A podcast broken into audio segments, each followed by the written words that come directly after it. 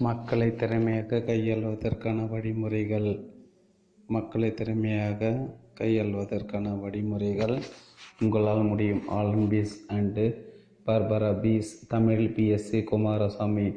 உங்கள் வாழ்க்கையின் ஒவ்வொரு பகுதியும் நீங்கள் சந்திக்க நபர்களை எவ்வாறு திறம்பட கையாள்வது என்பது குறித்து எழுதப்பட்டுள்ள மிக சுவாரஸ்யமான ஆணித்தரமான நடைமுறைக்கு உகந்த நூல்களில் இது. குறிப்பிடத்தக்கது உங்கள் உறவுகள் அனைத்திலும் நீங்கள் சிறப்பான அனுகூலம் அடைய இந்நூல் உங்களுக்கு உதவும். பிரெயின் ரேசி Tamil translation of you can people skills for life மக்களை திறமையாக கையாள்வதற்கான வழிமுறைகள் உங்களால் முடியும். மக்களை திறமையாக கையாள்வதற்கான வழிமுறைகள் உங்களால் முடியும். Allan and Barbara Pease Tamil BSc Kumaraswamy. நன்றி இப்புத்தகத்திற்கு நேரடியாகவோ அல்லது மறைமுக மறைமுகமாகவோ உதவி செய்துள்ள சிலர் இங்கு நான் குறிப்பிடுகிறேன் அதை அவர்கள் அறிந்தும் இருக்கலாம் அறியாமலும் இருக்கலாம். Rabies Ruth Pease doctor Denis Waitley Trevor Dolby Malcolm Edwards Ron Hall டாபிஹெல் டெப்பு மெட்டன்ஸ் G Jim Cathcart Steve Wright Trish Goddard ஹெரினான் Kenley, Butter Newton, Neon Piner, Randachi, Jerry Betrabeer, Kathy, Bradbeer, Kathy, Condolian, Driver Welt, Kevin Bracer, Alan Harnam, Brian Tracy, Jeff Hutton, John Hepworth, Glenn Preacher, David Smith, Sally Percy, Jeff Percy, Doris Simmons, Decima McLay, Ian Abbott, Joe Abbott, Norman Leonardo, Glenda Leonardo. உள்ளடக்கம் முன்னுரை மனிதயிலின் மூன்று அடிப்படைகள். ஒன்று மனித முக்கியத்துவம் வாய்ந்தவராக உணர்வதன் முக்கியத்துவம். இரண்டு மக்களிடையே முதன்மையான விருப்பம் தங்கள் மீதான மீதுதான். மூன்று சமாதான பதில்கிட வழங்கும் இயற்கை விதி ரத்தின சுருக்கமாக பகுதி ஒன்று தாங்கள் முக்கியமானது என்ற உணர்வை பிறரிடம் ஏற்படுத்துதல். ஒன்று மனப்பூர்வமான பாராட்டுகளை வழங்குவது எப்படி? இரண்டு திறமையுடன் காது கொடுத்து கேட்பது எப்படி? மூன்று நன்றி சொல்ல சிறப்பாக பயன்படுத்துவது எப்படி? நான்கு மக்களுடைய பெயர்களை நினைவில் வைத்திருப்பது எப்படி? ரத்தின சுரக்கமாக பகுதி இரண்டு மிகச்சிறந்த உரையாடலாக இருப்பது எப்படி? ஐந்து மக்களுடன் சுவாரஸ்யமாக பேசுவது எப்படி? ஆறு சிறப்பான கேள்விகளை கேட்பது எப்படி? ஏழு ஒரு உரையாடலை துவக்குவது எப்படி? எட்டு ஒரு உரையாடல் நகர்த்தி செல்வது எப்படி? ஒன்பது உங்கள் உரையாடல் மற்றவர்கள் சுவாரஸ்யம் கொள்ளும்படி செய்வது எப்படி? பத்து. மற்றவர்கள் உங்களை குறித்து உடனடியாக நேர்மறையாக உணரப்படும் செய்வது எப்படி? பதினொன்று. பிறருடைய நிலையில் உங்களை வைத்து பார்ப்பது எப்படி? பனிரெண்டு. உங்களை விமர்சிப்பர் உட்பட எல்லோருடன் இணக்கமாக இருப்பது எப்படி? பதிமூன்று. பிறர் உங்களை குறிவைத்து குறித்து நல்ல விதமான உணர்வை கொள்ளும்படி செய்வது எப்படி? பதினான்கு நீங்கள் கூறுவதை மற்றவர்கள் ஏற்றுக்கொள்ளும்படி செய்வது எப்படி? பதினைந்து ஆண்கள் காது கொடுத்து கேட்கும் விதத்தில் பேசுவது எப்படி? பதினாறு பெண்கள் காது கொடுத்து கேட்கும் விதத்தில் பேசுவது எப்படி? பதிமூன்று உங்களுடைய அகராதியிலிருந்து அகற்றப்பட வேண்டிய பதினேழு சுற்றொடர்கள் பதினெட்டு நீங்கள் கண்டிப்பாக பயன்படுத்த வேண்டிய பன்னெண்டு சக்தி மிக்க வார்த்தைகள் பத்தொம்போது எதிர்மறை வாக்கியங்கள் நேர்மறை வாக்கியங்களாக மாற்றுவது எப்படி? இருபது பயத்தையும் கவலையும் கைகொள்வது எப்படி? ரத்தின சுருக்கமாக பகுதி மூன்று வர்த்தக ரீதியான விளக்க உரைகளை அளித்தல். இருபத்தி ஒன்று முதல் சந்திப்பிலே சிறப்பான தாக்கத்தை ஏற்படுத்துவது எப்படி? இருபத்தி ரெண்டு வர்த்தகத்தில் விமர்சனங்களை எதிர்கொள்வது எப்படி? இருபத்தி மூன்று தொலைபேசி உரையாடல்களை சிறப்பாக கையாள்வது எப்படி? இருபத்தி நான்கு பிறரை விமர்சிப்பது அல்லது கண்டிப்பது எப்படி? இருபத்தஞ்சு பிறரை ஊக்குவிக்கும் விதமாக பேசுவது எப்படி? இருபத்தி ஆறு கண்கவர் விளக்க பயன்படுத்துவது எப்படி? இருபத்தி ஏழு ஒரு சந்திப்பின் போது எங்கு அமர வேண்டும்? வேண்டும் என்பதை தீர்மானிப்பது எப்படி? இருபத்தெட்டு வெற்றிகரமான பத்து உடல் மொழிகள் ரத்தின சுருக்கமாக முடிவுரை முன்னுரை முன்பின் பட்சமில்லாத சமூக சூழலில் கலந்து கொண்டாலும் அங்குள்ளவர்களும் மிகவும் இயல்பாக உரையாடல்களை நிகழ்த்தக்கூடியவர்கள் கண்டு நாம் எப்போது பிரமிக்கிறோம். இவர்களிடம் ஒரு விதமான வசீகரம் இருப்பதாக மக்கள் கருதுகின்றனர் அவர்கள் மட்டும் எப்படி அதை சாதிக்க முடிகிறது என்று ஒரு சிலர் வியந்தாலும் அது அவர்களுக்கு இயல்பாக வருகிறது என்று தான் பெரும்பாலான அனுமானிக்கின்றன. ஆனால் அது உண்மையல்ல. பிறருடைய செல்வாக்குடன் திகழ்கின்ற பலர் வசீகரம் என்ற திறனை முறையாக வளர்த்து கொண்டு தான். அதை கற்றுக்கொள்ள வேண்டும் என்ற உறுதியும் சரியான தகவல்களும் உங்களிடம் இருந்தால் கண்டிப்பாக அத்திறனை உங்களால் வளர்த்து கொள்ளவும் மேம்படுத்தி கொள்ளவும் கச்சிதப்படுத்தி கொள்ளவும் முடியும். எந்த சூழலும் பிறருடைய செல்வாக்குடன் திகழ்கின்ற ஒருவராக உருவாவதற்கு தேவையான திறனை உங்களிடம் வளர்த்துக்கொள்ள இந்த நூல் உங்களுக்கு வழிகாட்டும். அதில் குறிப்பிடப்பட்டுள்ள பரிந்துரைகளை நீங்கள் செயல்படுத்தும் போது எவ்வளவு பிரதாம பிரதம பிரமாதமாக மக்களிடம் உரையாடும் திறனை எப்படி நீங்கள் வளர்த்து கொண்டீர்கள் என்று மற்றவர்களை உங்களிடம் கேட்கத் தொடங்கினால் ஆச்சரியமடையாதீர்கள். அப்படி அவர்கள் கேட்கவில்லை என்றாலும் ஒவ்வொரு காலத்தில் நீங்கள் பிறரை பற்றி எப்படி வியந்து கொண்டிருந்தீர்களோ அவ்வாறே அவர்கள் தங்களுக்குள் உங்களை பற்றி பொது வியந்து கொண்டிருப்பார். பிறருடனான உங்கள் உறவில் நீங்கள் அசாதாரணமான வெற்றி அடைய தேவையான திறன்களை இப்புத்தகம் உங்களுக்கு கற்றுக் கொடுக்கும்.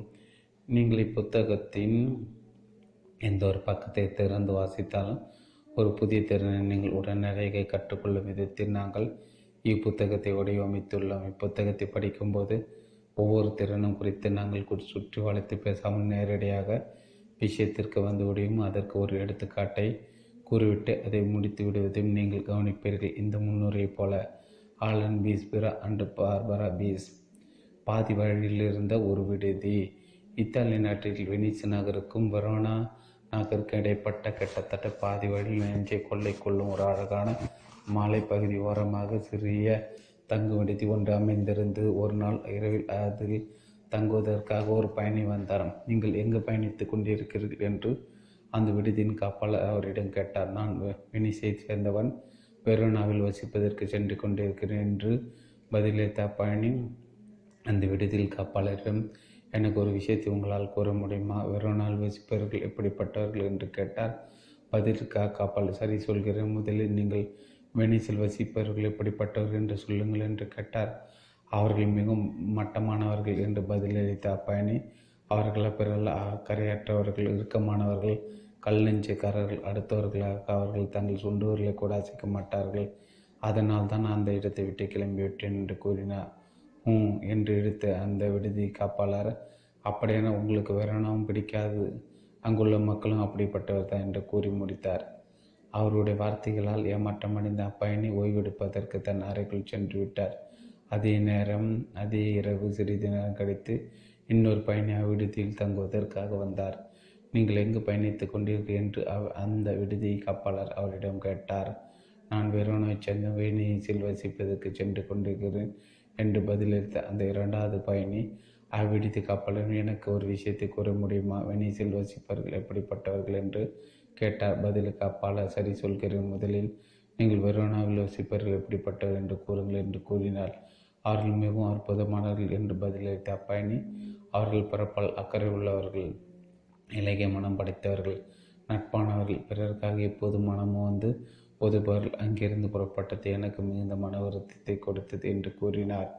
அப்படியான உங்களுக்கு அப்படியானால் உங்களுக்கு வெனிசை மிகவும் பிடிக்கும். அங்குள்ள மக்களும் அப்படிப்பட்டவர்கள் தாம் என்று அந்த விடுதி காப்பாளர் கூறினார் நீதி மற்றவர்களை நீங்கள் எவ்வாறு நடத்துகிறீர்களோ அதே போல நான் அவர்களும் உங்களை நடத்துவார். மனித இயல்பின் மூன்று அடிப்படைகள். ஒன்று முக்கியத்துவம் வாய்ந்தராக உணர்வதன் முக்கியத்துவம். தான் முக்கியத்துவம் வாய்ந்தவர் என்ற உணர்வை பெறுதல் பிறரால் அங்கீகரிக்கப்படுவதால் அவர்களால் பாராட்டப்படுவதால் ஆகியவைதான் மனித இயல்பின் மிகப்பெரிய தேவைகளாகும். தாமஸ் டூடுவி பசி போன்ற உடல் ரீதியான தேவைகளில் தான் முக்கியமானவன் என்ற உணர்வு ஒருவனுக்கு ஏற்படுவது மனிதனின் மிகப்பெரிய தேவையாக இருக்கிறது. ஏனெனில் உணவு உட்கொண்ட பிறகு அவனுடைய பசி மறைந்து விடுகிறது. அதே போல தான் முக்கியமானவன் என்ற உணர்வு ஒருவனுக்கு அன்பை விட அதிக மேலானதாக இருக்கிறது. ஏனெனில் அன்பு கிடைத்தவுடன் அவன் திருப்தி அடைந்து விடுகிறான். தான் முக்கியமானவன் என்ற உணர்வு ஒருவனுக்கு பாதுகாப்பு உணர்வை விட அதிக மேலானதாக இருக்கிறது. ஏனெனில் அவனுக்கு தேவையான பாதுகாப்பு அவனுக்கு கிடைத்தவுடன் பாதுகாப்பு இனியும் அவனுக்கு ஒரு பிரச்சனையாக இருப்பதில்லை. தான் முக்கியத்துவம் வாய்ந்தவன் என்ற உணர்வு தனக்கு இருக்க வேண்டும் என்று ஆழமான விருப்பம் மனிதனிடம் எப்போதும் வலுவாக இருந்து கொண்டே இருக்கிறது. புகழ்மிக்க ஆடை தயாரிப்பு நிறுவனங்களால் வடிவமைக்கப்பட்டிருக்கும் ஆடைகளை அணியவும் நவீன கார்களை வாங்கவும் தங்கள் பெயருக்கு பின்னால் ஏதாவது ஒரு பட்டத்தை போட்டுக்கொள்ளவும் தங்கள் குழந்தைகளை பற்றி பெருமையாக பேசிக்கொள்ளவும் அந்த விருப்பம்தான் அவர்களை தூண்டுகிறது. சிறுவர்கள் தங்களை போக்கிரி கும்பல்களுடன் இணைத்து கொள்வதற்கும் அதுதான் அவர்களை தூண்டுகிறது. சிலர் குற்றம் செயல்களில் ஈடுபடும் அதுதான் அவர்களை தூண்டுகிறது.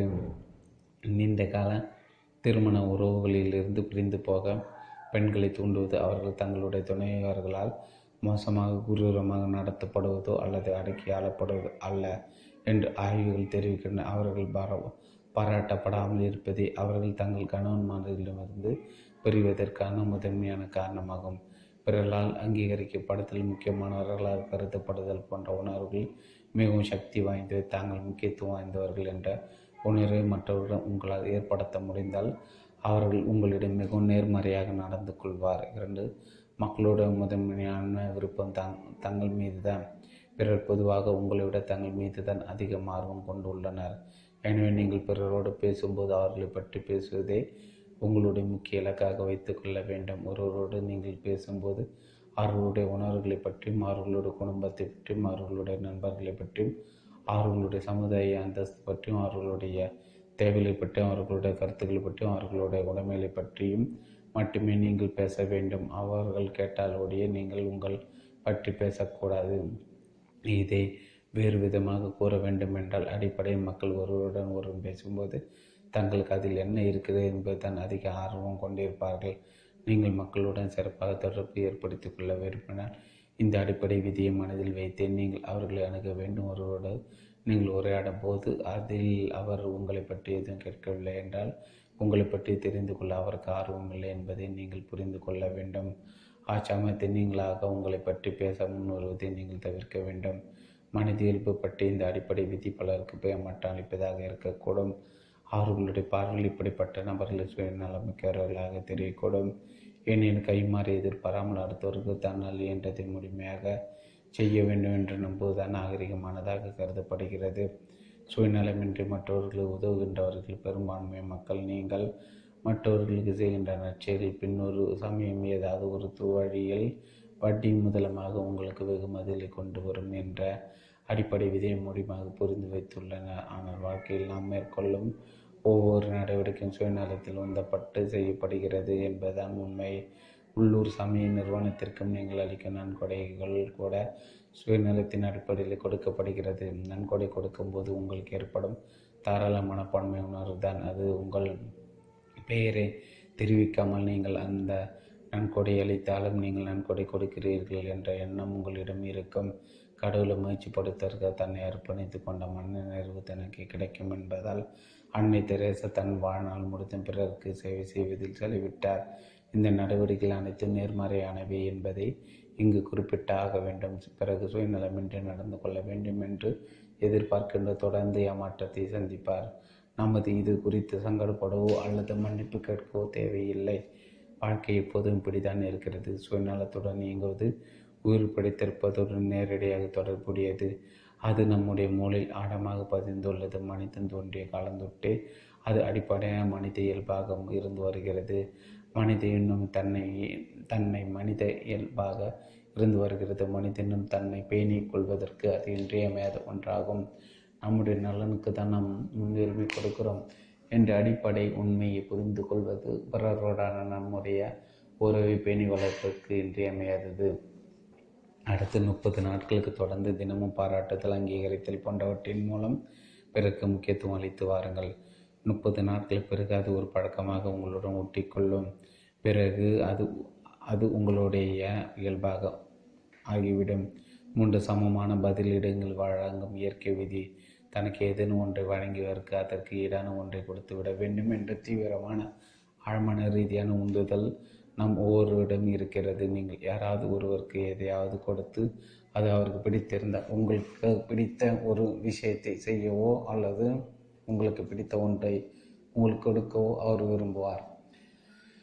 எடுத்துக்காட்டாக தன் வாழ்த்து அட்டை அனுப்பியது ஒருவரிடமிருந்து ஒரு வாழ்த்து அட்டையை பெறுகிற ஒருவர் பதிலுக்கு அந்நபருக்கு ஒரு வாழ்த்து அட்டையை அனுப்ப விழைவார். யாரோ ஒருவருக்கு நீங்கள் ஒரு நன்மை செய்தால் பதிலுக்கு உங்களுக்கு ஒரு நன்மை காரியம் செய்வதற்கென ஒரு வாய்ப்பிற்கு அவர் காத்து கொண்டிருப்பார். நீங்கள் யாராவது பாராட்டினா அதை செய். அவர் விருப்பத்தோடு மட்டுமல்ல பதிலுக்கு உங்களை பாராட்டவும் முனைவார். அதே சமயம் நீங்கள் மற்றவர்களிடமிருந்து விலகி தன்மையாக தனிமையாக இருந்தால் நீங்கள் நட்பு கொள்ள விரும்பாத ஒரு நபர் என்று உங்களை பற்றி எண்ணி யாரும் உங்களிடம் நட்பு கொள்ள விரும்ப மாட்டார்கள். நீங்கள் பிறர் நிராகரிக்கும் விதமாக நடந்து கொண்டால் நீங்கள் இங்கேதமற்றவர் மரியாதையற்றவர் என்று கருதி உங்களிடம் அவர்கள் அதே போல நடந்து கொள்வார். நீங்கள் ஒருவரை அவமதித்தால் பதிலுக்கு அவர் உங்களை அவமதிக்க முயற்சிப்பார்.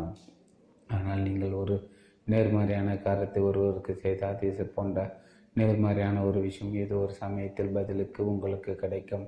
அதே நேரத்தில் நீங்கள் ஒருவருக்கு எதிர்மறையான காரியம் ஒன்றை செய்தால் அதைவிட பல மடங்கு அதிக எதிர்மறையான ஒன்றை நீங்கள் பெறுவீர்கள். இது ஒரு இயற்கை விதி. இது ஒருபோதும் பிசங்குவதில்லை. நீங்கள் பிரபலமானவராக விளங்க வேண்டுமென்றால் எப்போதும் பிறரை உங்களை விட அதிக முக்கியமானவராக உணர செய்யுங்கள். அவர்களிடம் நீங்கள் மேம்பட்டோர் என்பது போல நீங்கள் நடந்து கொண்டால் தங்களை தாழ்ந்தற் போல நீங்கள் நடத்துவதற்காக அவர்களை நினைத்து கொள்வார் அல்லது உங்கள் மீது பொறாமை கொள்வார். நேர்மையான உறவுகளை வளர்த்துக் கொள்வதற்கு இந்த போக்கு உதவாது. எடுத்துக்காட்டாக ஒரு உணவகத்தில் உங்களுக்கு சிறப்பான உணவு வழங்கப்படும் போது அல்லது விமானத்தில் நீங்கள் சாப்பிட்டு முடித்தவுடன் உங்கள் தட்டை எடுத்து செல்ல ஒரு ஊழியர் வரும்போது அல்லது ஒரு கடை ஊழியர் உங்களிடம் நலன் விசாரிக்கும் போது நீங்கள் ஒரு புன்னகையோடு அவர்களுக்கு நன்றி கூறலாம்.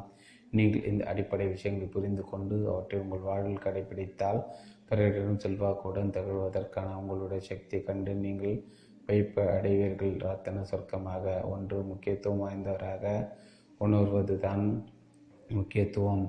தங்கள் முக்கியத்துவம் வாய்ந்தவர்கள் என்ற உணர்வை மற்றவர்களிடம் உங்களால் ஏற்படுத்த முடிந்தால் அவர்கள் உங்களிடம் மிகவும் நேர்மையாக நடந்து கொள்வார். இரண்டு மக்களுக்கு தன்மையான விருப்பம் தங்கள் மீதுதான். பிறர் என்ன நினைப்பார்கள்? அவர்கள் என்ன என்ன வேண்டும் என்ற கண்ணோட்டத்தில் நீங்கள் அவர்களை அணுக வேண்டும். மூன்று சமமான பதிலீடுகளை வழங்கும் இயற்கை விதி. நீங்கள் பிறருக்கு எதை கொடுத்தாலும் பின்னர் என்றாவது ஒரு நாள் பல மடங்காக அது உங்களிடம் திரும்பி வரும். பகுதி ஒன்று நான் தாங்கள் முக்கியமானவர் என்ற உணர்ச்சி பிறரிடம் ஏற்படுத்துதல். ஒன்று மனப்பூர்வமான பாராட்டுகளை வழங்குவது. எப்படி நீங்கள் பிறருக்கு பாராட்டுகளை வழங்கும் போது அவர்கள் பால் புரிதல் உள்ளவராக அவர்கள் மீது அனுதாபம் காட்டுகின்றவராக வசீகரமானவராக நீங்கள் பார்க்கப்படுவீர்கள். எனவே உங்களுடைய வாழ்க்கை துணைவர் உங்களுடைய நீங்கள் பிறருக்கு பாராட்டுகளை வழங்கும்போது அவர்கள் புரிய புரிதல் உள்ளவராக அவர் மீது அனுபத அனுதாபம் காட்டுகின்றவராக வசீகரமானவராக நீங்கள் பார்க்கப்படுவீர்கள். எனவே உங்களுடைய வாழ்க்கை துணைவர் உங்களுடைய குழந்தைகள் உங்கள் சக ஊழியர்கள் உங்களுக்கு கீழே வேலை பார்ப்பவர்கள் உங்கள் மேலதிகாரிகள் உங்கள் எஜமானர் உங்களுடைய வாடிக்கையாளர்கள் அஞ்சல்காரர்கள் தோட்டக்காரர்கள் நீங்கள் புதிதாக சந்திக்கின்ற அந்நியர்கள் ஆகியோர் உட்பட அனைவரையும் பாராட்டுங்கள். நீங்கள் சந்திக்கின்ற ஒவ்வொரு இடமும் நீங்கள் கவனித்து பாராட்டக்கூடிய ஏதாவது ஒரு அம்சம் கண்டிப்பாக இருக்கும். உங்களை பொறுத்தவரை அதை முக்கியமற்றதாகவோ அல்லது அற்பமானதாகவோ இருந்தாலும் அதை பற்றி கவலைப்படாமல் அவரை குறித்து பாராட்டுங்கள். நீங்கள் சந்திக்கும் அனைவரிடம் தாங்கள் சிறப்பானவர் என்ற உணர்வை உங்களால் ஏற்படுத்த முடிந்தால் முற்றிலும் வித்தியாசமானது ஒரு புதியதொரு உலகம் உங்களுக்காக தன் கதவை திறக்கும் என்று நாங்கள் உத்தரவாதம் அளிக்கிறோம். நேரடியான மற்றும் நேர்மையான பாராட்டுகள் தான் ஒருவரின் நீங்கள் மெச்சுகிறீர்கள் என்பதை தெரிவிப்பதற்கான எளிய வழி பிறருடைய நடத்தை தோற்றத்தை அல்லது அவர்களுடைய உடைமையை நீங்கள் வியந்து போற்றுகிறீர்கள் என்பதை இது நேரடியாக அவரிடம் தெரிவிக்கிறது. எடுத்துக்காட்டாக நடத்தி நீங்கள் ஒரு பயிற்று சிறந்த பயிற்றுவிப்பாளர் தோட்டம் உங்கள் சிகை அலங்கார வசீகரமாக உள்ளது உடைமைகள் உங்கள் தோட்டம் கண்ணுக்கு குளிர்ச்சியாக இருக்கிறது மேல் குறிப்பிட்டுள்ள மூன்று பாராட்டுகளை ஒருவருடைய நடத்தை குறிப்பிட்டு குறித்த பாராட்டங்கள் மிகுந்த தாக்கம் விளைவிக்கும் ஒன்றாக இருக்கும் கீழ்கண்ட இரண்டு உத்திகளை பயன்படுத்தின. இது போன்ற பாராட்டுகள் இன்னும் வலிமையானவையாக இருக்கும். ஒன்று ஒரு ஒருவருடைய பெயரை பயன்படுத்த நீங்கள் ஒருவருடன் உரையாடும் போது அவருடைய பெயரை பயன்படுத்தின அதை தொடர்ந்து பேசப்படும் விஷயங்களில் அவர் தீவிர ஈடுபாடு காட்டுவார். ஒரு உரையாடலின் போது ஏதாவது ஒரு முக்கியமான விஷயத்தை நீங்கள் வலியுறுத்த விரும்பினால் நீங்கள் பேசிக்கொண்டிருக்கும் நபரின் பெயரை பயன்படுத்துங்கள். அப்போது அவர் விஷயத்தின் மீது அதிக கவனம் செலுத்துவார். அதை வெகு நினைவில் வைத்திருப்பார். இரண்டு ஏன் எதற்காக என்ற சமநிலை ஏன் எதற்காக என்ற உறுதியை பயன்படுத்துதல் பெரும்பாலான பாராட்டுகள் ஈடுபடாமல் போவதற்கு முக்கிய காரணம் எது பாராட்டப்படுகிறது என்பது குறிப்பிட்டாலும் அது ஏன் பாராட்டப்படுகிறது என்பது தெளிவாக கூறப்படுவதில்லை. பாராட்டுகள் பலனளிக்க வேண்டும் என்றால் அவை உண்மையானவையாக இருக்க வேண்டும். நீங்கள் எதை பாராட்டுகிறீர்கள் என்பதை மட்டுமே சொல்வது பெரும்பாலான சாமியங்கள் முகஸ்துதியாக எடுத்துக்கொள்ளப்படுகிறது அதனால் அது ஏற்படாமல் போய்விடுகிறது. எனவே நீங்கள் ஒருவரை பாராட்டும் போது அவரை எதற்காக பாராட்டுகிறீர்கள் என்பதை நீங்கள் கண்டிப்பாக குறிப்பிட வேண்டும். எடுத்துக்காட்டாக நடத்தை. ஆள நீங்கள் ஒரு சிறந்த பயிற்றுவிப்பாளர் நீங்கள் எங்கள் ஒவ்வொரு மீதும் தனிப்பட்ட கவனம் செலுத்துகிறீர்கள். தோட்டம். மேரி உங்களுடைய சிகரங்களை பிரதாம பிரமாதமாக இருக்கிறது. அது உங்களுடைய வசீகரமான கண்களை எடுப்பாக காட்டுகிறது. உடைமைகள். ஜான் உங்கள் வீட்டு தோ தோற்றம் மிக அழகாக இருக்கிறது. அதை சுற்றுள்ள சூழலோடு அது கச்சிதமாக பொருந்துகிறது உரையாடல்களின் போது உங்களோட பேசி கொண்டிருக்கும் பெயர்களை பயன்படுத்துங்கள். நீங்கள் அவர்களை ஏன் பாராட்டுகள் எதற்காக பாராட்டுகிறீர்கள் என்பதை அவர்களிடம் தெரிவியுங்கள். அப்போது அவர்கள் உங்களையும் நீங்கள் கூறுவதையும் வெகு கால நினைவில் வைத்திருப்பார். நேர்மையற்ற ஒரு பாராட்டையும் ஒருபோதும் தெரிவிக்காதீர்கள். அது வெறும் முகஸ்துதி. அது பிறரால் எளிதாக கண்டுபிடித்து விட முடியும். ஒருவர் தன்னை பற்றி என்ன நினைத்து கொண்டிருக்கிறாரோ அதையே நீங்கள் அவரிடம் கூறுவதற்கு பெயர்தான் முகஸ்துதி. மூன்றாம் நபர் மூலமாக கூறப்படும் பாராட்டுகள். நீங்கள் யாரை பாராட்ட வேண்டும் நினைக்கிறீர்களோ அவரை நேரடியாக பாராட்டாமல் உங்கள் பாராட்டு அவரை சென்றடையும் விதத்தில் ஒரு மூன்றாவது நபரிடம் அதை தெரிவிப்பதன் மூன்றாம் நபர் மூலமாக கூறப்படும் பாராட்டு ஆகும். நீங்கள் பாராட்ட விரும்புகின்ற நபரின் காதுபட அவரை பற்றி நீங்கள் இன்னொருவரிடம் புகழ்ந்து பேசலாம். அல்லது அந்த நபரின் நண்பரிடமோ அல்லது வேறு ஏதாவது உள்ளூர்வாயிடமோ நீங்கள் அந்நபரை பாராட்டி பேசலாம். நீங்கள் பாராட்ட விரும்புகின்ற நபரிடம் உங்கள் பாராட்டை எடுத்து செல்கின்ற ஒருவராக அவர் இருக்க வேண்டும். ஒருவரை தனிப்பட்ட முறையில் பாராட்டுவதை விட பலருக்கும் தெரியும் வகையில் அவர் அங்கு இல்லாமல் இருக்கும்போது அவரை பாராட்டி பேசுவது அதிக நம்பகத்தன்மை தக்கதாகவும் அதிக மதிப்பு மிக்கதாகவும் இருக்கும். மூன்றாம் நபரின் பாராட்டை சம்பந்தப்பட்ட நபரிடம் தெரிவிப்பது ஒருவரின் நடத்தை தோற்றம் அல்லது உடைமை குறித்து ஒருவர் உங்களிடம் பாராட்டி பேசுவது சம்பந்தப்பட்ட நபரிடம் தெரிவிப்பது. இது எடுத்துக்காட்டாக லாரன்ஸ் உங்களை யாராலும் தோற்கடிக்க முடியாது என்பதால் நம்முடைய குழுவில் நீங்கள் தான் சிறந்த விளையாட்டு வீரர் என்று ஜான் கூறினார். உங்கள் ரகசியம் என்ன? முன்பின் தெரியாத ஒருவர் நேரில் சந்திக்க அனுமதி கேட்டு தொலைபேசியில் அவரை தொடர்பு கொள்ளும் அவர் இவ்வாறு கொள்ளலாம் ஜான்சன் அவர்களே நீங்கள் தான் இந்த நகரிலே மிகச்சிறந்த கணக்காளர் என்றும் நீங்கள் எப்போதும் சிறப்பான விளைவுகளை பெற்று தருகிறீர்கள் என்றும் நான் கேள்விப்பட்டேன். அது உண்மைதானா? பொதுவாக இது அந்நபரை ஆசுவாசப்படுத்தி அவரிடம் ஒரு பொண்ணை வரவழைக்கும் பாராட்டை ஏற்றுக்கொள்வது இப்படி. யாராவது உங்களை பாராட்டும் போது ஒன்று அதை ஏற்றுக்கொள்ளுங்கள்.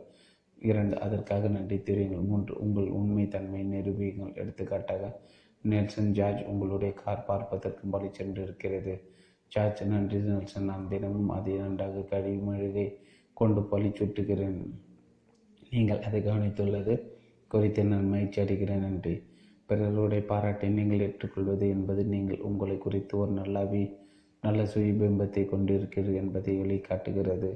அதே சமயம் நீங்கள் ஒரு ஒரு பாராட்ட நிராகரித்தால் நீங்கள் தன்னை நிராகரிப்பதாக அந்த நபர் எடுத்துக்கொள்வார். தினமும் குறைந்தபட்சம் மூன்று பேரையாவது அவர் உள்ளுடன் நடத்தை தோற்றம் அல்லது உடைமை குறித்து பாராட்டுகின்ற பழக்கத்தை இன்றைய துவக்குங்கள். அதற்கு அவர்கள் எப்படி எதிர்வினை ஆற்றுகின்றன என்று கவனிகள் பாராட்டி பெறுவதை அதை கொடுப்பது அதிக பலனளிக்கும் ஒன்றாக இருப்பதை நீங்கள் விரைவில் கண்டு கொள்வீர்கள்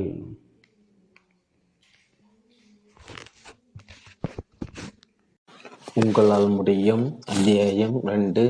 திறமையுடன் காது கொடுத்து கேட்பது எப்படி? நன்றாக பேசக்கூடிய பலரை நாம் எல்லோரும் அறிவோம்.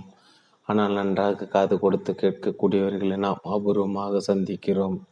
மற்றவர்கள் பேசும்போது குறுக்கிடாமல் கவனமாக காது கொடுத்து கேட்பவர்தான் உண்மையில் அற்புதமான உரை உரையாடல் உரையாடலானால் ஆளர் நன்றாக பேசக்கூடியவர்களை விட நன்றாக செய்யும் எடுக்கக்கூடியவர்கள் முதல் சந்திப்பில் எல்லோருடைய மனதையும் கொள்ளை கொண்டு விடு விடுகின்றனர். மருத்துவர்கள் நாடி செல்பவர்கள் நாற்பது சதவீதத்திற்கு மேற்பட்டவர்கள் தங்களுடைய நோய்க்காக அவர்களிடம் செல்வதில்லை. தாங்கள் கூறுவது அவர்கள் காது கொடுத்து கேட்பார் என்ற காரணத்தினால் தான் அவர்கள் மருத்துவர்களிடம் செல்கின்றனர். பெரும்பாலான சமயங்களில் கோபமாக உள்ள வாடிக்கையாளர்கள் அதிருப்தி அடைந்துள்ள ஊழியர்கள் மன வருத்தம் கொண்டுள்ள நண்பர்கள் போன்றவர்கள் வெறுமனே தங்களுடைய பிரச்சனைகளை யாரிடமாவது கொட்டி தீர்க்க விரும்புகின்றனர்? அவ்வளவுதான். ஒரு நல்ல உரையாடலராக இருக்க வேண்டும் என்றால் முதலில் நீங்கள் பிறர் பேசுவதை நன்றாக காது கொடுத்து கேட்பாராக இருக்க வேண்டும். காது கொட்டு கொடுத்து கேட்பதை விட மூன்று மடங்கு வேகமாக நம்மால் சிந்திக்க முடியும். அதனால் தான் பிறர் பேசுவதை காது கொடுத்து கேட்பது பலருக்கு கடினமானதொரு செயலாக இருக்கிறது. வணிகத்தை பொறுத்தவரை நீங்கள் உள் உங்கள் பொருளையோ அல்லது உங்கள் சேவையோ அல்லது உங்கள் யோசனையை பிறரிடம் விற்பதற்கு முன்பாக முதலில் உங்களை நீங்கள் விற்பனை செய்ய வேண்டும். காது கொடுத்து கேட்டல் என்று அது அழைக்கப்படுகிறது. முதலில் நீங்கள் உங்களை விற்க வேண்டும். அப்படி செய்தால் உங்களுடைய வாடிக்கையாளராக வாய்ப்புள்ளவரிடம் பொருத்தமான கேள்விகளை கேட்டு அவருடைய தேவைகள் என்ன என்பதை என்பதை உங்களால் கண்டுபிடிக்க முடியும். திறமையுடன் காது கொடுத்து கேட்பதற்கான ஐந்து பொன் விதிகள் ஒன்று. உன்னிப்பாக கவனிக்கும் உத்தியை பயன்படுத்துங்கள். உன்னிப்பாக கவனிக்கும் உத்தியானது தொடர்ந்து பேசுவதற்கு பிறரை ஊக்குவிப்பதோடு அவர் பேசுவதை நீங்கள் கவனமாக கேட்டுக்கொண்டிருக்கிறீர்கள் என்பதையும் அவருக்கு புரிய வைக்கும். நீங்கள் பேசிக் கொண்டிருக்கும் நபர் உங்களிடம் என்ன பேசிக்கொண்டிருக்கிறாரோ அதை அவரிடம் சுருக்கமாக தெரிவியுங்கள். மறக்காமல் நீங்கள் என்ற வார்த்தையை சேர்த்து கொள்ளுங்கள். இது ஒரு எடுத்துக்காட்டு. மார்க் எங்கள் நிறுவனத்தில் ஆயிரத்தி இரநூறு பேருக்கு அதிகமானோர் வேலை பார்க்கின்றனர். அதனால் எங்கள் முன்னேறுவது என்பது கிட்டத்தட்ட இயலாத காரியம். மெலிசா நீங்கள் பெரிதும் சளிப்படைத்து உள்ளது போல் தெரிகிறது. மார்க் அது உண்மைதான். பதவி உயர்வுக்கான நேர்முக தேர்வுகளுக்கு நான் சென்றாலும் அப்பதவிகள் எனக்கு கிடைப்பதில்லை. மெலிசா உங்களை வேண்டுமென்றே சுற்று விடுகிறார்கள் என்று நீங்கள் நினைக்கிறீர்களா? மார்க் சரியாக சொன்னீர்கள் அவர்கள் எதிர்பார்க்கும் அளவுக்கு நான் நான் இல்லை என்றால் நேரடியாக என்னிடம் சொல்லிவிடலாமே. மெலிசா மற்றவர்களை உங்களிடம் நேர்மையாக இருக்க வேண்டும் என்று நீங்கள் எதிர்பார்க்கிறீர்களா? மார்க் ஆமாம் அது மட்டுமல்ல. நான் ஒருவர் கூறியதை நீங்கள் துல்லியமாக புரிந்து கொள்ளவில்லை என்று நீங்கள் நினைத்தால் உங்கள் பேச்சின் இறுதியில் நான் சொல்வது சரிதானே என்றவா? வாக்கியத்தையோ அல்லது அப்படித்தானே என்ற வார்த்தையையோ சேர்த்து கொள்ளுங்கள். எடுத்துக்காட்டாக மெலிசா மற்றவர்கள் உங்களுடன் நேர்மையாக இருக்க வேண்டும் என்று நீங்கள் எதிர்பார்க்கிறீர்கள். அப்படித்தானே? உன்னிப்பாக கவனிக்கும் உத்தியை நீங்கள் பயன்படுத்தினால் நீங்கள் உரையாடி கொண்டிருக்கும் நபர் உங்களிடம் மனம் திறந்து பேசுவார். ஏனெனில் இப்படி செய்யும் போது நீங்கள் அவரை விமர்சிப்பதோ அல்லது உங்கள் அபிப்பிராயங்களை அவரிடம் திணிப்பதோ இல்லை. அதோடு இந்த உத்தியை நீங்கள் பின்பற்றினால் ஒருவரிடம் உரையாடி கொண்டிருக்கும் போது அடுத்து நீங்கள் என்ன பேச வேண்டும் என்று நீங்கள் திண்டாட வேண்டிய தேவையும் இருக்காது. இரண்டு சிக்கனமான ஊக்குவிப்பு வார்த்தைகளை பயன்படுத்துங்கள். மற்றவர்கள் உங்களை மற்றவர்கள் உங்களுடன் பேசிக் கொண்டிருக்கும் போது சிக்கனமான ஊக்குவிப்பு வார்த்தைகளை பயன்படுத்தி அவர்கள் தொடர்ந்து பேச அவர்களை ஊக்குவியுங்கள். அப்படியா? உண்மையாகவா? மேலே சொல்லுங்கள். சிக்கமான ஊக்குவிப்பு வார்த்தைகள் பிறர் வழக்கமாக பேசுவதிடம் மூன்று மடங்கு அதிகம் பேச அவர்களை ஊக்குவிக்கும். அப்போது அவர்கள் தங்கள் பற்றி அதிகமான தகவல்களை உங்களுக்கு தருவார்கள். மூன்று அடுத்தவர்களின் கண்களின் நேருக்கு நேர் பார்த்து பேசுங்கள். உங்களிடம் பேசிக் கொண்டிருப்பர் உங்களுடைய கண்களை எவ்வளவு நேரம் நேரடியாக பார்த்து கொண்டிருக்கிறாரோ அதிக அளவு நேரம் அவருடைய கண்களை நீங்களும் நேருக்கு நேராக பாருங்கள். அது உங்கள் இருவருக்கும் இடையே பரஸ்பர புரிதலை ஏற்படுத்தும் நான்கு உங்களிடம் பேசி கொண்டிருக்கும் நபரை நோக்கி முன்னால் லேசாக சாய்ந்து காது கொடுத்து கேளுங்கள். பொதுவாக நம்மிடம் பேசிக் கொண்டிருப்பவர்களின் உரையாடலே நமக்கு பிடிக்காவிட்டால் நம்மை அறியாமல் நாம் சற்று பின்னால் சாய்ந்தபடி அவர் பேச்சை கேட்போம். அதனால் உங்களிடம் ஒருவர் பேசி கொண்டிருக்கும் போது அவரை நோக்கி முன்னால் லேசாக சாய்ந்து காது கொடுத்து கேளுங்கள். ஐந்து. குறுக்கே பேசாதீர்கள் பேச்சை மாற்ற துடிக்காதீர்கள். உங்களிடம் பேசி கொண்டிருப்பவர் தன் பேச்சை முழுவதுமாக முடிக்க அவருக்கு அவகாசம் கொடுங்கள். மூன்று நன்றி என்று சொல்லி சிறப்பாக பயன்படுத்துவது எப்படி? நன்றி சொல்வது எப்படி என்று நான் கற்றுக்கொள்ள வேண்டுமா என்று உங்கள் சிலர் வியக்கலாம். ஆனால் உறவுகளை வளர்த்தெடுக்கும் கலையில் நீங்கள் தேர்ச்சி பெற விரும்பினால் சக்தி மிக்க இத்திறமையை நீங்கள் வளர்த்து கொள்ள வேண்டியது அவசியம். உங் மக்களுக்கு நன்றி சொல்வதற்கு உங்களுக்கு கிடைக்கும் சந்தர்ப்பங்களை நீங்கள் ஒருபோதும் நழுவிவிடக்கூடாது நன்றி கூறும்போது கவனிக்கப்பட வேண்டிய நான்கு முக்கிய அம்சங்கள் ஒன்று நன்றி கூறும்போது அதை தெளிவாக கூறுங்கள். ஒருவருக்கு நீங்கள் நன்றி கூறும்போது அதை தெளிவாக அவரிடம் கூறினால் நீங்கள் உண்மையிலே தனக்கு நன்றி தெரிவிக்கிறீர்கள் என்பதே அவர் சந்தேகத்திற்கிடமின்றி புரிந்து கொள்வார். நான் அதை கூறுவதில் நீங்கள் மகிழ்ச்சி அடைகிறீர்கள் என்பதை அவருக்கு நீங்கள் உணர்த்த வேண்டும். நீங்கள் ஒருவருக்கு நன்றி கூறும்போது அருகில் இருப்பவர்கள் அதை கேட்க நேர்ந்தால் அதன் பலன் பல மடங்கு அதிகரிக்கும். இரண்டு நன்றி கூறும்போது அவரை நேருக்கு நேர் பார்த்து அவரை தொட்டு கூறுங்கள். நீங்கள் ஒருவரிடம் நன்றி கூறும்போது அவரை நேருக்கு நேர் பார்த்து கூறினால் நீங்கள் அது குறித்து நேர்மையாக இருக்கிறீர்கள் என்பதை அவர் புரிந்து கொள்வார். அப்போது அவருடைய முழ முழங்கையே நீங்கள் லேசாக தொட்டு அதை கூறினால் அது அவருடைய நினைவில் மேலும் ஆழமாக பதியும். மூன்று நன்றி கூறும்போது அவருடைய பெயரை பயன்படுத்துங்கள். வெறுமனே நன்றி என்று கூறுவதை விட நன்றி சூசன் என்று கூறுவது அதிக பலனளிக்கும். நான்கு கைப்பட நன்றி குறிப்பு ஒன்றை எழுதி அனுப்புங்கள். உகந்த சூழல் இருக்கும்போது நன்றி குறிப்பு ஒன்று நீங்கள் உங்கள் கைப்பட எழுதி அனுப்புவது சிறந்தது. அதற்கு அடுத்தது நேரில் நன்றி கூறுவது. அது முடியாவிட்டால் தொலைக்காட்சி வழியாக நன்றி கூறுங்கள். ஒன்றுமே கூறாமல் இருப்பதை விட ஒரு குறுஞ்செய்தி அனுப்புவது நல்லது. நீங்கள் ஒருவரிடம் நன்றி தெரிவிக்கும் போது உண்மையுடன் நடந்து கொள்ளுங்கள். நீங்கள் கூறும் நன்றி உண்மையானது தான் என்பதை அவர் உணர வேண்டும். நீங்கள் ஒப்புக்கு நன்றி கூறினால் உங்கள் உடல் மொழி அதை காட்டிலும் காட்டி கொடுத்துவிடும். நன்றி என்ற அம்சத்தை எடுத்துச் செல்லும் ஒரு வாகனமாக நீங்கள் ஆகிவிடுங்கள். வெளிப்படையாக தெரியாத விஷயங்களை குறித்து நன்றி தெரிவிப்பதற்கான வாய்ப்புகளுக்காக எப்போதும் காத்திருங்கள். நான்கு மக்களுடைய மக்களுடைய பெயர்களை நினைவில் வைத்திருப்பது எப்படி? எல்லோருக்கும் தம் தம் பெயர்தான் உலகிலே மிகவும் இனிமையான வார்த்தையாகும். அவர்களுடைய அனைத்து அம்சங்களின் சாராம்சம் அது. நீங்கள் ஒருவரிடம் பேசும்போது அவரை பெயர் சொல்லி அடைத்து அதன் பிறகு நீங்கள் என்ன கூறினாலும் அதை அவர் கவனமாக கேட்பார் என்று ஆய்வுகள் தெரிவிக்கின்றன. நான் முதன் முறையாக ஒருவரை சந்தித்து அவரோடு உரையாடும் போது நம்மில் பெரும்பாலானோர் நம்முடன் உரையாடி கொண்டிருப்பவரின் பெயரை உள்வாங்கிக் கொள்வதில்லை. நம்மை பற்றி ஒரு உயர்ந்த பிம்பத்தை அவருடைய மனதில் பதிய வைப்பதில் அவ்வப்போது நாம் மும்புறமாக இருப்பதால் யாரும் வினை வினை இது இதற்கு மாறுதி காரணமல்ல. அவர் தன் பெயரை கூறினாலும் அதை நாம் கவனமாக கேட்பதில்லை. ஒருவருடைய பெயரை நினைவில் வைத்திருப்பதற்கு உதவக்கூடிய மூன்று வழிகள் இதோ. ஒன்று அவருடைய பெயரை மீண்டும் மீண்டும் கூறிக்கொள்ளுங்கள். நீங்கள் முதன்முறையாக ஒருவரை சந்திக்கும் போது அவருடைய பெயரை இரண்டு முறை உறக்க கூறி அப்பெயரை நீங்கள் சரியாக கேட்டுள்ளதை உறுதிப்படுத்திக் கொள்ளுங்கள். அவருடைய பெயரை நீங்கள் நினைவில் வைத்திருக்க இந்த உத்தியை உதவும். எடுத்துக்காட்டாக சூசனிடம் யாராவது உங்களை அறிமுகப்படுத்தி வைத்து அவருடைய பெயரை உங்களிடம் கூறுவதாக வைத்துக் கொள்ளுங்கள். அப்போது நீங்கள் சூசனை பார்த்து சூசன் உங்களை சந்தித்ததில் எனக்கு ம மிக்க மகிழ்ச்சி என்று கூறுங்கள். ஒருவேளை உங்களிடம் அறிமுகம் செய்து வைக்கப்பட்டுள்ள படுகின்றவரின் பெயர் அசாதாரணமான ஒன்றாக இருந்தால் அவருடைய பெயரை எப்படி உச்சரிக்க வேண்டும் என்பதை அவரிடமே கேட்டு தெரிந்து கொள்ளுங்கள். நீங்கள் அவருடைய பெயரை இன்னும் நன்றாக நினைவில் வைத்து கொள்ள உதவும் கொள்ள இது உதவும். இரண்டு அவருடைய பெயரை ஏதாவது ஒரு பொருளுடன் தொடர்பு படுத்தி கொள்ளுங்கள்.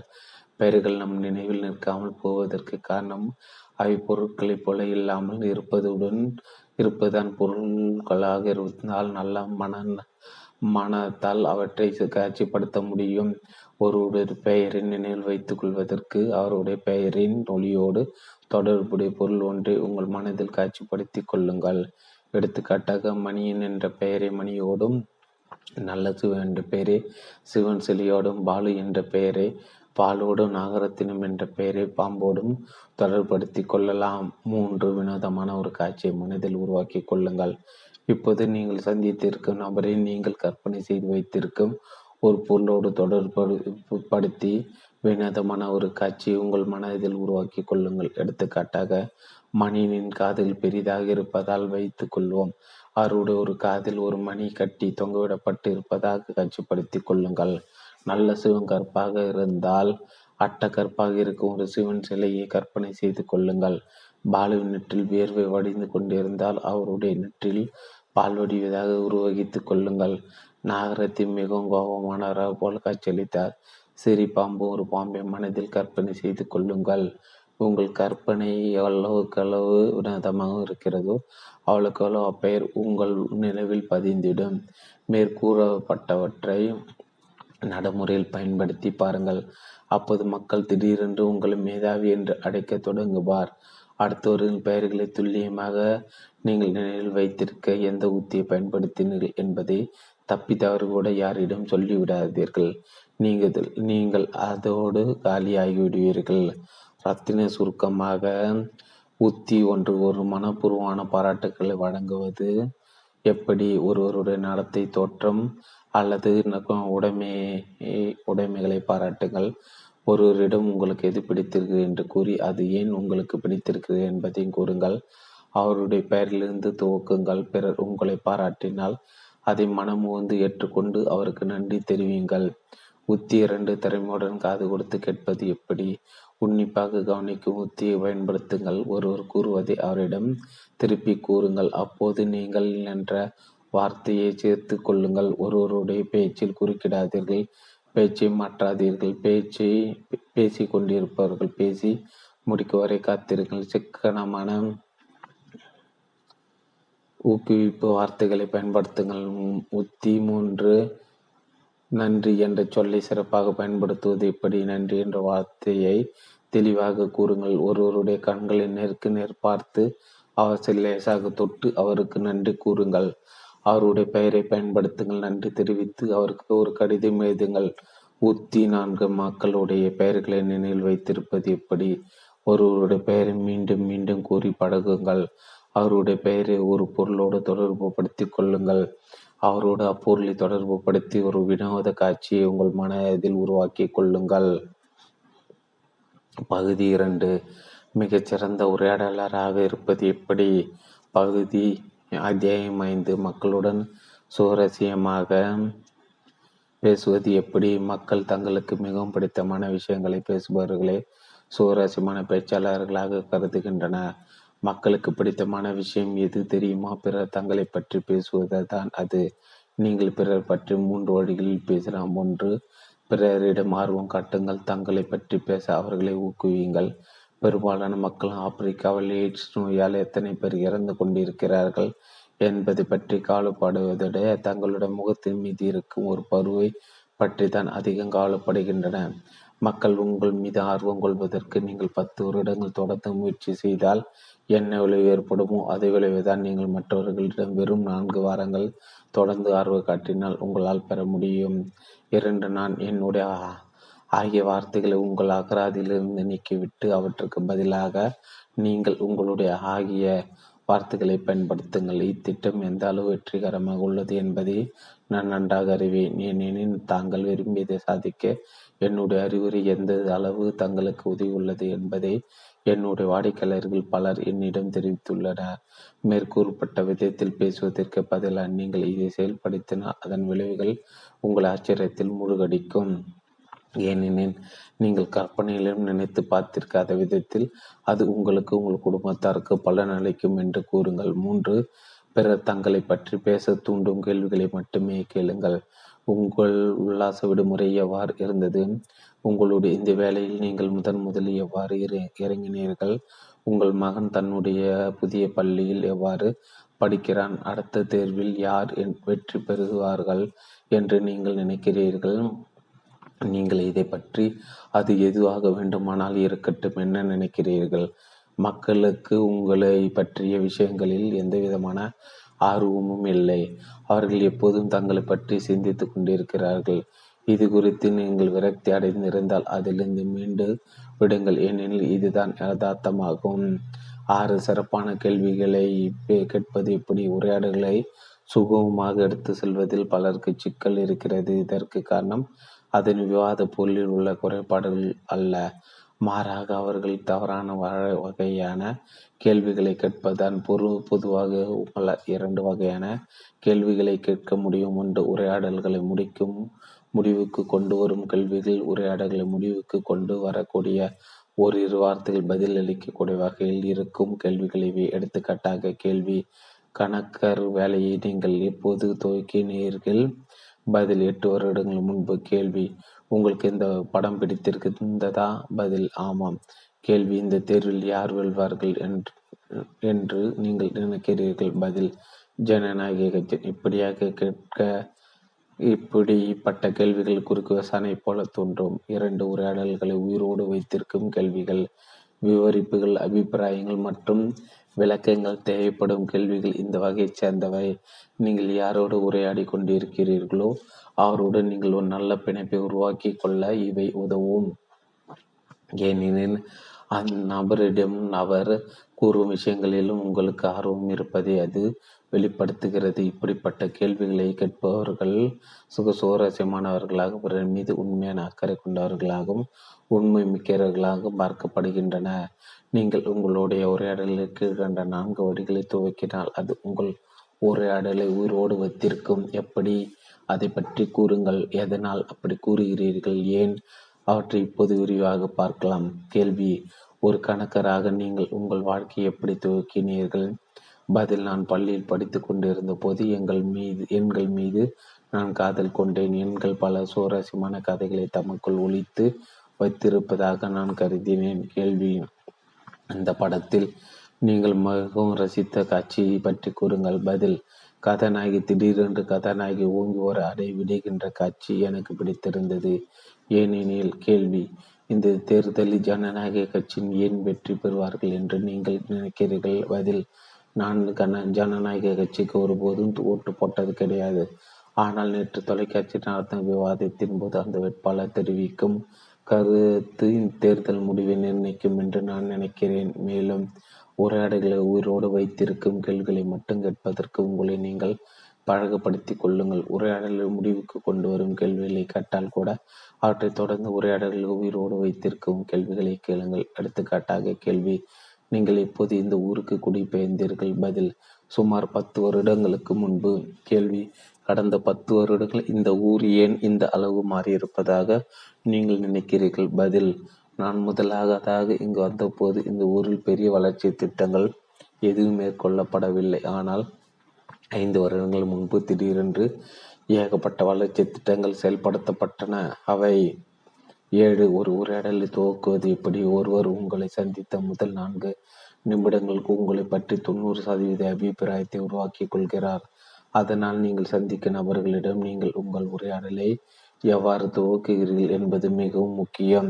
பொதுவாக கீழ்கண்ட மூன்று தலைப்புகளைத்தான் உங்களால் உரையாட தொடங்க முடியும். சூழ்நிலை பற்றி நீங்கள் உரையாடி கொண்டிருக்கும் நபர் பற்றி உங்களை பற்றி. அடுத்த கீழ்கண்ட மூன்று வழிகள் மட்டும்தான் உங்களால் துவக்க முடியும். ஒரு கேள்வியை கேட்பதன் மூலம் அவருடைய அபிப்பிராயத்தை கேட்பதன் மூலம் ஒரு தகவலை கூறுவதன் மூலம் ஒன்று ஒரு சூழ்நிலை பற்றி பேசுதல் நீங்கள் உங்களுடன் உரையாடுகின்றவரும் எந்த சூழ்நிலையில் இருக்கிறார்களோ அச்சூழ்நிலை குறித்த விவரங்களை பற்றி பேசுவது பொதுவாக ஒரு உரையாடலை துவக்குவதற்கான ஒரு எளிய வழியாகும். நீங்கள் இருவரும் இருக்கும் சூழ்நிலை கவனித்து அது தொடர்பாக உரையாடலை உயிரோடு வைத்திருக்கும் வகையான ஒரு கேள்வியை கேளுங்கள். அதை நீங்கள் எந்த சூழ்நிலையும் கேட்கலாம்? எடுத்துக்காட்டாக சந்தையில் இருக்கும்போது நீங்கள் பகற்காய் வாங்குவதை நான் பார்த்தேன். நான் சமைத்தால் அதை வாயில் வைக்க முடியாது. அதை நீங்கள் எப்படி சமைப்பீர்கள்? ஓர் ஓவிய கண்காட்சியில் இருக்கும்போது இந்த ஓவியர் இந்த ஓவியத்தின் மூலம் எதை சொல்ல வருகிறார் என்று நீங்கள் நினைக்கிறீர்கள்? ஒரு கூட்டத்தில் கலந்து கொள்ளும் போது நீங்கள் எப்படி கூட்டத்திற்கு வந்தீர்கள்? ஒரு உணவகத்தில் வரிசையில் நிற்கும் போது இந்த இடம் ஏன் இவ்வளவு பிரபலமாக இருக்கிறது என்று நீங்கள் கருதுகிறீர்கள்? ஒரு பருப்பொருள் அங்காடியில் இருக்கும்போது இந்த டிஜெஷன் சிறப்பாக பயன்படுத்தும்படி உங்களுக்கு தெரியுமா? வணிக ரீதியான ஒரு சந்திப்பு கூட்டத்தில் இத்தொழிலை நீங்கள் எவ்வாறு துவைக்கிறீர்கள் என்று சொல்ல கூற இயலுமா இரண்டு பேரை பற்றி பேசுதல் பொதுவாக மக்களுக்கு தங்களை பற்றி பேச பிடிக்கும் என்பதால் நீங்கள் அவர்களை பற்றி என்ன பேச கேள்வி கேட்டாலும் அவர்கள் மகிழ்ச்சியுடன் பதிலளிப்பார்கள் ஒரு பிறந்த நாள் விழாவில் இருக்கும்போது உங்கள் சட்டையில் பொறிக்கப்பட்டுள்ள சின்னம் அழகாக இருக்கிறது. அது எதை குறிக்கிறது? கோல்ஃப் விளையாட்டு மைதானத்தில் இருக்கும்போது மட்டை நீங்கள் நீங்கள் மிகவும் லாபமாக சுற்றுகிறீர்கள். இப்படி விளையாட நீங்கள் எங்கே கற்றுக்கொண்டீர்கள்? கடற்கரையில் இருக்கும்போது நீரில் விழுந்தவர்களை காப்பாற்றும் கொடுவில் நீங்கள் இருப்பது தெரிகிறது. இதில் எப்படி உறுப்பினராவது? மூன்று உங்களை பற்றி பேசி இதற்கான விதிமுறைகள் எளியவை. உங்களுடன் உரையாடி கொண்டிருப்பவர் உங்களை பற்றியோ அல்லது உங்கள் குடும்பம் உங்கள் வேலை அல்லது உங்கள் உடைமைகளை பற்றியோ எதுவும் கேட்காவிட்டால் அவருக்கு அவற்றில் ஆர்வம் இல்லை என்று பொருள். எனவே நீங்கள் ஒருவருடனான உரையாடல் ஒரு உரையாடலில் ஈடுபட்டிருக்கும் போது அவராக கேட்டால் ஓடிய உங்களை பற்றி பேசாதீர்கள். அத்தியாயம் எட்டு. ஒரு உரையாடலை நகர்த்தி செல்வது எப்படி? உரையாடல் பாலம் அமைக்கும் சொற்கள். நீங்கள் பேசிக் கொண்டிருக்கும் நபர் உரையாடலை உயிரோடு வைத்திருக்க உதவக்கூடிய கேள்விகளுக்கு சுருக்கமான பதில்களை அளித்தால் மேலும் விரிவாக பேச அவரை தூண்டும். சுருக்கமான கேள்விகளை நீங்கள் அவரிடம் கேட்க வேண்டும். பாலம் அமைத்தல் என்று இதற்கு பெயர் எடுத்துக்காட்டாக அப்படி என்றால் எடுத்துக்காட்டாக அப்புறம் எதனால்? பிறகு நீங்கள் என்ன செய்தீர்கள்? இதற்கு என்ன அர்த்தம்? இப்படிப்பட்ட கேள்விகளை கேட்ட பிறகு நீங்கள் மௌனம் காக்க வேண்டும். ஜான் நீங்கள் இந்த இடத்திற்கு எப்படி குடிபெயர்ந்தீர்கள்? மார்டின் எனக்கு இந்த இடத்தில் தட்பவெப்ப நிலை மேலா மேலானதாக இருப்பதாக தோன்றியது. ஜான் இதைவிட மேலானதாக மார்ட்டின் நகரத்தின் பசுமாட்டை ஒப்பிடும்போது ஜான் அதாவது மார்ட்டின் என்னோட ஆரோக்கியமும் என்னுடைய குடும்பத்தினரோட ஆரோக்கியமும் மேம்பட்டுக்கான நகரத்தின் பசுமாடு கடுமையாக அதிகரித்துள்ளதாக சமீபத்தில் வெளிவந்துள்ள ஒரு அறிக்கை தெரிவிக்கிறது. மேலும் மேற்கண்ட உரையாடலில் உரையாடல் பாலம் அமைக்கும் சொற்கள் என ஜான் இரண்டு முறை பயன்படுத்தியுள்ளதை. நீங்கள் கவனித்திருப்பீர்கள். அதோடு அவர் அதிகமாக பேசவில்லை என்பதையும் நீங்கள் கவனித்திருக்க கூடும். உரையாடல் பாலம் அமைக்கும் சொற்களை பயன்படுத்தும் போது நீங்கள் இரண்டு விஷயங்களின் மீது கவனம் செலுத்த வேண்டும். ஒன்று அச்சொற்கள் கூறும்போது நீங்கள் உங்கள் உள்ளங்கையை விரித்தபடி லேசாக முன்னால் சாய்ந்து சாய்ந்து கொள்ள வேண்டும். இரண்டு அச்சொற்களை கூறி முடித்த பிறகு பின்னால் சாய்ந்து கொள்ள வேண்டும். நீங்கள் மேலும் எதுவும் பேசக்கூடாது. நீங்கள் உங்கள் உள்ளங்கையை விரித்தபடி வைத்திருப்பது இப்போது அடுத்தவர் பேசலாம் என்ற சமீட்சை அவருக்கு கொடுக்கும். உரையாடல் பாலம் அமைக்கும் சொற்களை கூ கூறி முடித்தவுடன் நீங்கள் பேசுவதை நிறுத்தி கொள்ள வேண்டும். சில சமயங்களில் உரையாடல் பாலம் அமைக்கும் சொற்களை தொடர்ந்து நீங்கள் மௌனம் நிலவலம் நிலவலாம். அப்போது உங்களுடைய பொன்னான அறிவுரைகளை எடுத்துவிட துடிக்கும் உங்கள் ஆர்வத்தை நீங்கள் கட்டுப்படுத்திக் கொள்ள வேண்டும். நீங்கள் உங்கள் கைகளை உங்கள் நாடிக்கு அடியில் வைத்து உங்கள் தலையாசைத்து உங்களுடன் பேசிக்கொண்டிருப்பவர் தொடர்ந்து பேச அவரை நீங்கள் ஊக்குவிக்க வேண்டும். உரையாடல் பாலம் அமைக்கும் சொற்களை பயன்படுத்துவது சுவாரஸ்யமாக இருப்பதோடு உரையாடல் மீது நீங்கள் ஆதிக்கம் செலுத்தவும் வழி வகுக்கும் உரையாடல் பாலம் அமைக்கும் சொற்களின் சிக்கனமான ஊக்குவிப்பு வார்த்தைகளுடன் சேர்த்து பயன்படுத்தின உரையாடல் மிக நீங்கள் சிறப்பாக எடுத்து செல்ல அது மிகவும் உறுதியாக இருக்கும் மிகவும் உதவியாக இருக்கும். அதே ஒன்பது உங்கள் உரையாடலில் மற்றவர்களின் சுவாரஸ்யம் கொள்ளும்படி செய்வது எப்படி? மற்ற எல்லோரும் விட அதிகமான நண்பர்கள் பெற்றிருக்கின்ற தான் சந்திக்கும் அனைவராலும் ஏற்றுக்கொள்ளப்படுகின்ற நபர் யார்? இதற்கான விட விடை நாய். ஒரு ஒரு நாய் உங்களை பார்த்தவுடன் துடிப்புடன் தன் வாசலை ஆட்டுகிறது. அது உங்களை கச்சிதமானவராக கருதி உங்களிடம் தனிப்பட்ட ஈடுபாட்டை காட்டுகிறது. உங்களை பற்றி எதிர்மறையாக கருத்துக்களை எதையும் அது சொல்வதில்லை. நீங்கள் ஒரு சிறந்த பாடகர் என்று அது முடிவு செய்கிறது. மாலையில் தங்கள் வீடு திரும்பியதும் உங்களை பார்த்து அது பரவசமடைகிறது. அதற்கு உள்நோக்கம் எதுவும் கிடையாது. அது உங்கள் மீது நிபந்தனையற்ற அன்பை பொழிகிறது.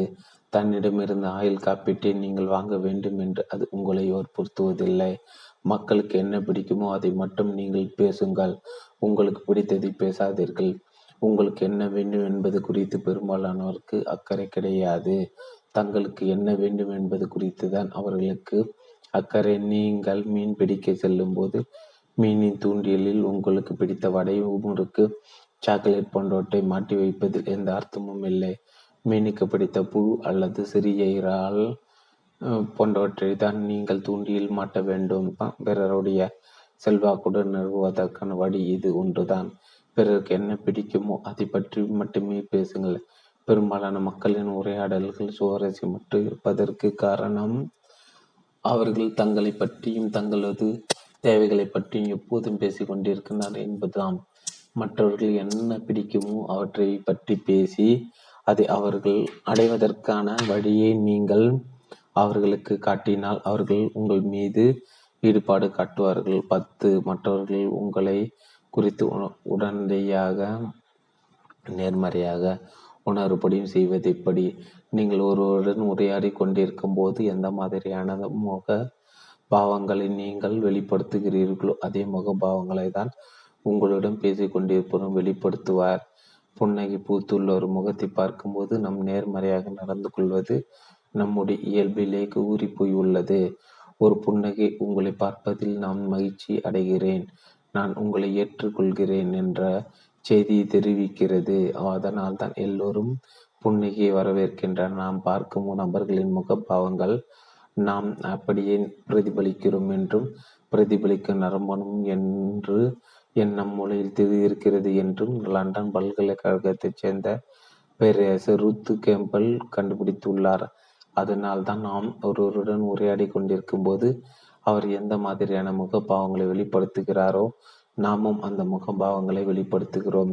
குரங்கு மனித குரங்கு போன்ற உயிரினங்களின் புன்னகை எத்தகைய விளைவுகளை வெளிப்படுத்துகிறதோ அதே விளைவுகளை மனித இனத்திலும் அது வெளிப்படுத்துகிறது. நீங்கள் யாரோடு பேச முயற்சிக்கிறீர்களோ அவருக்கு நீங்கள் ஆபத்து விளைவிக்க மாட்டீர்கள் என்பதை உங்கள் புன்னகை வெளிப்படுத்துகிறது. மனித மூளையில் இயல்பாக பதிந்துள்ள ஒரு விஷயமாகும். அதனால் தான் அடிக்கடி புன்னகை புரிந்து பழகி கொள்ள வேண்டும். நீங்கள் புன்னகை முடியாத மனநிலையில் இருக்கும்போது கூட அதை நீங்கள் பயிற்சி செய்ய வேண்டும். ஏனெனில் பிறர் உங்களிடம் எவ்வாறு நடந்து கொள்வார்கள் என்பதை தீர்மானிக்கும் ஆற்றல் அதற்கு இருக்கிறது. ஒருவருடன் உரையாடலில் ஈடுபட்டிருக்கும் போது நீங்கள் உங்கள் முகத்தை கடுப்பாக வைத்திருந்தால் ஒன்று உங்களுக்கு தங்களை பிடிக்கவில்லை என்று அவர்கள் நினைப்பார்கள். அல்லது தங்களை நீங்கள் கடுமையாக விமர்சனமாக கண்ணோட்டத்துடன் பார்க்கிறீர்கள் என்று கருதுவார்கள். கருதுவார்கள். நீங்கள் பிறருடன் பேசும்போது வெற்றியை சுருக்கமாக கொண்டு அவர்களை பார்க்கும் பழக்கமுடையவர்களாக இருந்தால் உங்கள் முடங்கையே நெற்றி மேல் வைத்து கொள்ளுங்கள். அதனால் ஆனால் படிப்படியாக இந்த மோசமான பழக்கத்திலிருந்து விடுபட முயற்சி செய்யுங்கள். சாராம்சம் நீங்கள் பிறரை நோக்கி புன்னகை புரிந்தால் தாராமல் அவர்களும் உங்களை நோக்கி புன்முறுவல் புரு பூப்பார். இது உங்கள் இருவரிடமும் நேர்மறையான உணர்வுகளை தோற்றுவிக்கும். முன்முறுவல்களுடன் கூடிய சந்திப்புகள் இனிமையானவையாக இருக்கும். அவை உறவுகள் வளர்த்தெடுக்கும். நீண்ட காலத்துக்கு நிலைத்திருக்கும். புன்னகை புரிவது ஒரு பழக்கமாக உங்களுடன் ஒட்டி கொள்ளும்படி அதை கவனமாக பயிற்சி செய்யுங்கள். புன்னகையும் சிரிப்பும் உங்கள் உடலின் எதிர்ப்பு சக்தியை வலுப்படுத்தும் நோய்களிலிருந்து உங்களை பாதுகாக்கும். அதிக நண்பர்களை உங்களிடம் இருக்கும். உங்கள் வாழ்நாளை நீட்டிக்கும் என்று ஆய்வுகள் தெரிவிக்கின்றன. நகைச்சுவை உங்களை குணமாக்கும். அதனால் தான் புன்னகை புரியுங்கள்.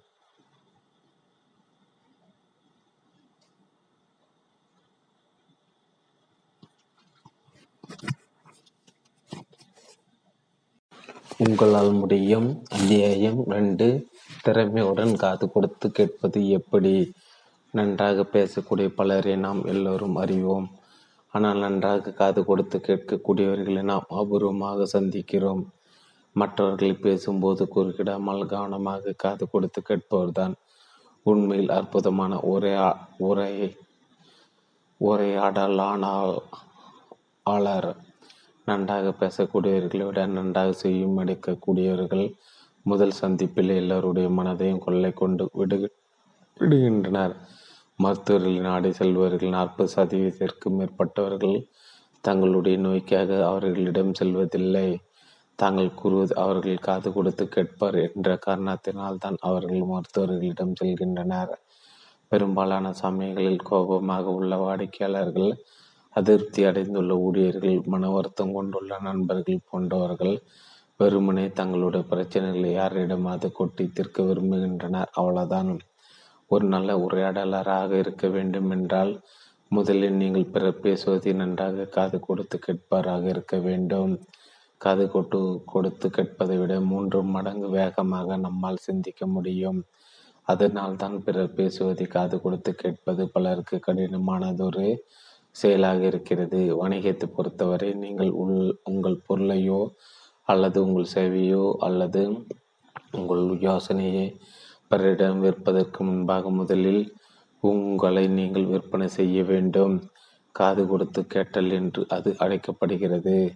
முதலில் நீங்கள் உங்களை விற்க வேண்டும். அப்படி செய்தால் உங்களுடைய வாடிக்கையாளராக வாய்ப்புள்ளவருடன் பொருத்தமான கேள்விகளை கேட்டு அவருடைய தேவைகள் என்ன என்பதை என்பதை உங்களால் கண்டுபிடிக்க முடியும். திறமையுடன் காது கொடுத்து கேட்பதற்கான ஐந்து பொன் விதிகள் ஒன்று. உன்னிப்பாக கவனிக்கும் உத்தியை பயன்படுத்துங்கள். உன்னிப்பாக கவனிக்கும் உத்தியானது தொடர்ந்து பேசுவதற்கு பிறரை ஊக்குவிப்பதோடு அவர் பேசுவதை நீங்கள் கவனமாக கேட்டுக்கொண்டிருக்கிறீர்கள் என்பதையும் அவருக்கு புரிய வைக்கும். நீங்கள் பேசிக்கொண்டிருக்கும் நபர் உங்களிடம் என்ன பேசிக்கொண்டிருக்கிறாரோ அதை அவரிடம் சுருக்கமாக தெரிவியுங்கள். மறக்காமல் நீங்கள் என்ற வார்த்தையை சேர்த்து கொள்ளுங்கள். இது ஒரு எடுத்துக்காட்டு. மார்க் எங்கள் நிறுவனத்தில் ஆயிரத்தி இரநூறு பேருக்கு அதிகமானோர் வேலை பார்க்கின்றனர். அதனால் எங்கள் முன்னேறுவது என்பது கிட்டத்தட்ட இயலாத காரியம். மெலிசா நீங்கள் பெரிதும் சளிப்படைத்து உள்ளது போல் தெரிகிறது. மார்க் அது உண்மைதான். பதவி உயர்வுக்கான நேர்முக தேர்வுகளுக்கு நான் சென்றாலும் அப்பதவிகள் எனக்கு கிடைப்பதில்லை. மெலிசா உங்களை வேண்டுமென்று சுட்டு விடுகிறார்கள் என்று நீங்கள் நினைக்கிறீர்களா? மார்க் சரியாக சொன்னீர்கள் அவர்கள் எதிர்பார்க்கும் அளவுக்கு நான் நான் இல்லை என்றால் நேரடியாக என்னிடம் சொல்லிவிடலாமே. மெலிசா மற்றவர்களை உங்களிடம் நேர்மையாக இருக்க வேண்டும் என்று நீங்கள் எதிர்பார்க்கிறீர்களா? மார்க் ஆமாம் அது மட்டுமல்ல. நான் ஒருவர் கூறியதை நீங்கள் துல்லியமாக புரிந்து கொள்ளவில்லை என்று நீங்கள் நினைத்தால் உங்கள் பேச்சின் இறுதியில் நான் சொல்வது சரிதானே என்றவா? வாக்கியத்தையோ அல்லது அப்படித்தானே என்ற வார்த்தையையோ சேர்த்து கொள்ளுங்கள். எடுத்துக்காட்டாக மெலிசா மற்றவர்கள் உங்களுடன் நேர்மையாக இருக்க வேண்டும் என்று நீங்கள் எதிர்பார்க்கிறீர்கள். அப்படித்தானே? உன்னிப்பாக கவனிக்கும் உத்தியை நீங்கள் பயன்படுத்தினால் நீங்கள் உரையாடி கொண்டிருக்கும் நபர் உங்களிடம் மனம் திறந்து பேசுவார். ஏனெனில் இப்படி செய்யும் போது நீங்கள் அவரை விமர்சிப்பதோ அல்லது உங்கள் அபிப்பிராயங்களை அவரிடம் திணிப்பதோ இல்லை. அதோடு இந்த உத்தியை நீங்கள் பின்பற்றினால் ஒருவரிடம் உரையாடி கொண்டிருக்கும் போது அடுத்து நீங்கள் என்ன பேச வேண்டும் என்று நீங்கள் திண்டாட வேண்டிய தேவையும் இருக்காது. இரண்டு சிக்கனமான ஊக்குவிப்பு வார்த்தைகளை பயன்படுத்துங்கள். மற்றவர்கள் உங்களை மற்றவர்கள் உங்களுடன் பேசிக் கொண்டிருக்கும் போது சிக்கனமான ஊக்குவிப்பு வார்த்தைகளை பயன்படுத்தி அவர்கள் தொடர்ந்து பேச அவர்களை ஊக்குவியுங்கள். அப்படியா? உண்மையாகவா? மேலே சொல்லுங்கள். சிக்கமான ஊக்குவிப்பு வார்த்தைகள் பிறர் வழக்கமாக பேசுவதிட மூன்று மடங்கு அதிகம் பேச அவர்களை ஊக்குவிக்கும். அப்போது அவர்கள் தங்கள் பற்றி அதிகமான தகவல்களை உங்களுக்கு தருவார்கள். மூன்று அடுத்தவர்களின் கண்களை நேருக்கு நேர் பார்த்து பேசுங்கள். உங்களிடம் பேசிக் கொண்டிருப்பவர் உங்களுடைய கண்களை எவ்வளவு நேரம் நேரடியாக பார்த்து கொண்டிருக்கிறாரோ அதிக அளவு நேரம் அவருடைய கண்களை நீங்களும் நேருக்கு நேராக பாருங்கள். அது உங்கள் இருவருக்கும் இடையே பரஸ்பர புரிதலை ஏற்படுத்தும் நான்கு உங்களிடம் பேசிக் கொண்டிருக்கும் நபரை நோக்கி முன்னால் லேசாக சாய்ந்து காது கொடுத்து கேளுங்கள். பொதுவாக நம்மிடம் பேசிக் கொண்டிருப்பவர்களின் உரையாடலே நமக்கு பிடிக்காவிட்டால் நம்மை அறியாமல் நாம் சற்று பின்னால் சாய்ந்தபடி அவர் பேச்சை கேட்போம். அதனால் உங்களிடம் ஒருவர் பேசி கொண்டிருக்கும் போது அவரை நோக்கி முன்னால் லேசாக சாய்ந்து காது கொடுத்து கேளுங்கள். ஐந்து. குறுக்கே பேசாதீர்கள் பேச்சை மாற்ற துடிக்காதீர்கள். உங்களிடம் பேசிக் கொண்டிருப்பவர் தன் பேச்சை முழுவதுமாக முடிக்க அவருக்கு அவகாசம் கொடுங்கள். மூன்று நன்றி என்ற சொல்லி சிறப்பாக பயன்படுத்துவது எப்படி? நன்றி சொல்வது எப்படி என்று நான் கற்றுக்கொள்ள வேண்டுமா என்று உங்கள் சிலர் வியக்கலாம். ஆனால் உறவுகளை வளர்த்தெடுக்கும் கலையில் நீங்கள் தேர்ச்சி பெற விரும்பினால் சக்தி மிக்க இத்திறமையை நீங்கள் வளர்த்து கொள்ள வேண்டியது அவசியம். உங் மக்களுக்கு நன்றி சொல்வதற்கு உங்களுக்கு கிடைக்கும் சந்தர்ப்பங்களை நீங்கள் ஒருபோதும் நழுவிவிடக்கூடாது நன்றி கூறும்போது கவனிக்கப்பட வேண்டிய நான்கு முக்கிய அம்சங்கள் ஒன்று நன்றி கூறும்போது அதை தெளிவாக கூறுங்கள். ஒருவருக்கு நீங்கள் நன்றி கூறும்போது அதை தெளிவாக அவரிடம் கூறினால் நீங்கள் உண்மையிலே தனக்கு நன்றி தெரிவிக்கிறீர்கள் என்பதை அவர் சந்தேகத்திற்கிடமின்றி புரிந்து கொள்வார். அதை கூறுவதில் நீங்கள் மகிழ்ச்சி அடைகிறீர்கள் என்பதை அவருக்கு நீங்கள் உணர்த்த வேண்டும். நீங்கள் ஒருவருக்கு நன்றி கூறும்போது அருகில் இருப்பவர்கள் அதை கேட்க நேர்ந்தால் அதன் பலன் பல மடங்கு அதிகரிக்கும். இரண்டு நன்றி கூறும்போது அவரை நேருக்கு நேர் பார்த்து அவரை தொட்டு கூறுங்கள். நீங்கள் ஒருவரிடம் நன்றி கூறும்போது அவரை நேருக்கு நேர் பார்த்து கூறினால் நீங்கள் அது குறித்து நேர்மையாக இருக்கிறீர்கள் என்பதை அவர் புரிந்து கொள்வார். அப்போது அவருடைய முழ முழங்கையே நீங்கள் லேசாக தொட்டு அதை கூறினால் அது அவருடைய நினைவில் மேலும் ஆழமாக பதியும். மூன்று. நன்றி கூறும்போது அவருடைய பெயரை பயன்படுத்துங்கள். வெறுமனே நன்றி என்று கூறுவதை விட நன்றி சூசன் என்று கூறுவது அதிக பலனளிக்கும் நான்கு. கைப்பட நன்றி குறிப்பு ஒன்றை ஏதி அனுப்புங்கள். உகந்த சூழல் இருக்கும்போது நன்றி குறிப்பு ஒன்றை நீங்கள் உங்கள் கைப்பட எழுதி அனுப்புவது சிறந்தது. அதற்கு அடுத்தது நேரில் நன்றி கூறுவது அது முடியாவிட்டால் தொலைக்காட்சி வழியாக நன்றி கூறுங்கள். ஒன்றுமே கூறாமல் இருப்பதை விட ஒரு குறுஞ்செய்தி அனுப்புவது நல்லது. நீங்கள் ஒருவரிடம் நன்றி தெரிவிக்கும் போது உண்மையுடன் நடந்து கொள்ளுங்கள். நீங்கள் கூறும் நன்றி உண்மையானதுதான் என்பதை அவர் உணர வேண்டும். நீங்கள் ஒப்புக்கு நன்றி கூறினால் உங்கள் உடல் மொழி அதை காட்டிலும் காட்டி கொடுத்துவிடும். நன்றி என்ற அம்சத்தை எடுத்துச் செல்லும். ஒரு வாகனமாக நீங்கள் ஆகிவிடுங்கள். வெளிப்படையாக தெரியாத விஷயங்களை குறித்து நன்றி தெரிவிப்பதற்கான வாய்ப்புகளுக்காக எப்போதும் காத்திருங்கள். நான்கு மக்களுடைய மக்களுடைய பெயர்களை நினைவில் வைத்திருப்பது எப்படி? எல்லோருக்கும் தம் தம் பெயர்தான் உலகிலே மிகவும் இனிமையான வார்த்தையாகும். அவர்களுடைய அனைத்து அம்சங்களின் சாராம்சம் அது. நீங்கள் ஒருவரிடம் பேசும்போது அவரை பெயர் சொல்லி அழைத்து அதன் பிறகு நீங்கள் என்ன கூறினாலும் அதை அவர் கவனமாக கேட்பார் என்று ஆய்வுகள் தெரிவிக்கின்றன. நான் முதன் முறையாக ஒருவரை சந்தித்து அவரோடு உரையாடும் போது நம்மில் பெரும்பாலானோர் நம்முடன் உரையாடி கொண்டிருப்பவரின் பெயரை உள்வாங்கிக் கொள்வதில்லை. நம்மை பற்றி ஒரு உயர்ந்த பிம்பத்தை அவருடைய மனதில் பதிய வைப்பதில் அவ்வப்போது நாம் மும்புறமாக இருப்பதால் யாரும் வினை வினை இது இதற்கு மருதி காரணமல்ல. அவர் தன் பெயரை கூறினாலும் அதை நாம் கவனமாக கேட்பதில்லை. ஒருவருடைய பெயரை நினைவில் வைத்திருப்பதற்கு உதவக்கூடிய மூன்று வழிகள் இதோ. ஒன்று அவருடைய பெயரை மீண்டும் மீண்டும் கூறிக்கொள்ளுங்கள். நீங்கள் முதன்முறையாக ஒருவரை சந்திக்கும் போது அவருடைய பெயரை இரண்டு முறை உறக்க கூறி அப்பெயரை நீங்கள் சரியாக கேட்டுள்ளதை உறுதிப்படுத்திக் கொள்ளுங்கள். அவருடைய பெயரை நீங்கள் நினைவில் வைத்திருக்க இந்த உத்தியை உதவும். எடுத்துக்காட்டாக சூசனிடம் யாராவது உங்களை அறிமுகப்படுத்தி வைத்து அவருடைய பெயரை உங்களிடம் கூறுவதாக வைத்துக் கொள்ளுங்கள். அப்போது நீங்கள் சூசனை பார்த்து சூசன் உங்களை சந்தித்ததில் எனக்கு ம மிக்க மகிழ்ச்சி என்று கூறுங்கள். ஒருவேளை உங்களிடம் அறிமுகம் செய்து வைக்கப்பட்டுள்ள படுகின்றவரின் பெயர் அசாதாரணமான ஒன்றாக இருந்தால் அவருடைய பெயர் எப்படி உச்சரிக்க வேண்டும் என்பதை அவரிடமே கேட்டு தெரிந்து கொள்ளுங்கள். நீங்கள் அவருடைய பெயரை இன்னும் நன்றாக நினைவில் வைத்துக் கொள்ள உதவும் கொள்ள இது உதவும். இரண்டு அவருடைய பெயரை ஏதாவது ஒரு பொருளுடன் தொடர்புபடுத்தி கொள்ளுங்கள். பெயர்கள் நம் நினைவில் நிற்காமல் போவதற்கு காரணம் அவை பொருட்களைப் போல இல்லாமல் இருப்பதுடன் இருப்பதுதான் பொருள்களாக இருந்தால் நல்ல மன மனத்தால் அவற்றை காட்சிப்படுத்த முடியும்.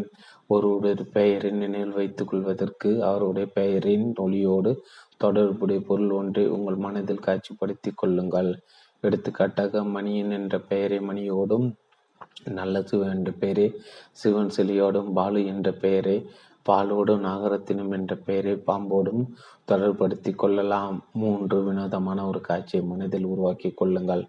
இப்போது நீங்கள் சந்தித்திருக்கும் நபரை நீங்கள் கற்பனை செய்து வைத்திருக்கும் ஒரு பொருளோடு தொடர்படுத்தி வினோதமான ஒரு காட்சியை உங்கள் மனதில் உருவாக்கி கொள்ளுங்கள். எடுத்துக்காட்டாக மணியின் காதில் பெரிதாக இருப்பதால் வைத்துக் கொள்வோம். அவருடைய ஒரு காதில் ஒரு மணி கட்டி தொங்கவிடப்பட்டு இருப்பதாக காட்சிப்படுத்தி கொள்ளுங்கள்.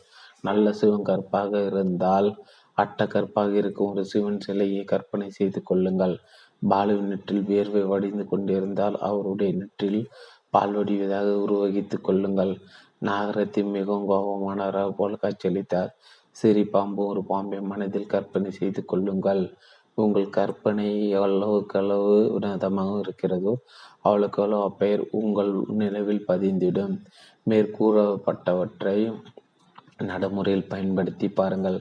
அப்போது மக்கள் திடீரென்று உங்களை மேதாவி என்று அழைக்க தொடங்குவார். அடுத்தவரின் பெயர்களை துல்லியமாக நீங்கள் நினைவில் வைத்திருக்க எந்த உத்தியை பயன்படுத்தினீர்கள் என்பதை தப்பி தவறு கூட யாரிடம் சொல்லிவிடாதீர்கள். நீங்கள் நீங்கள் அதோடு காலியாகிவிடுவீர்கள்.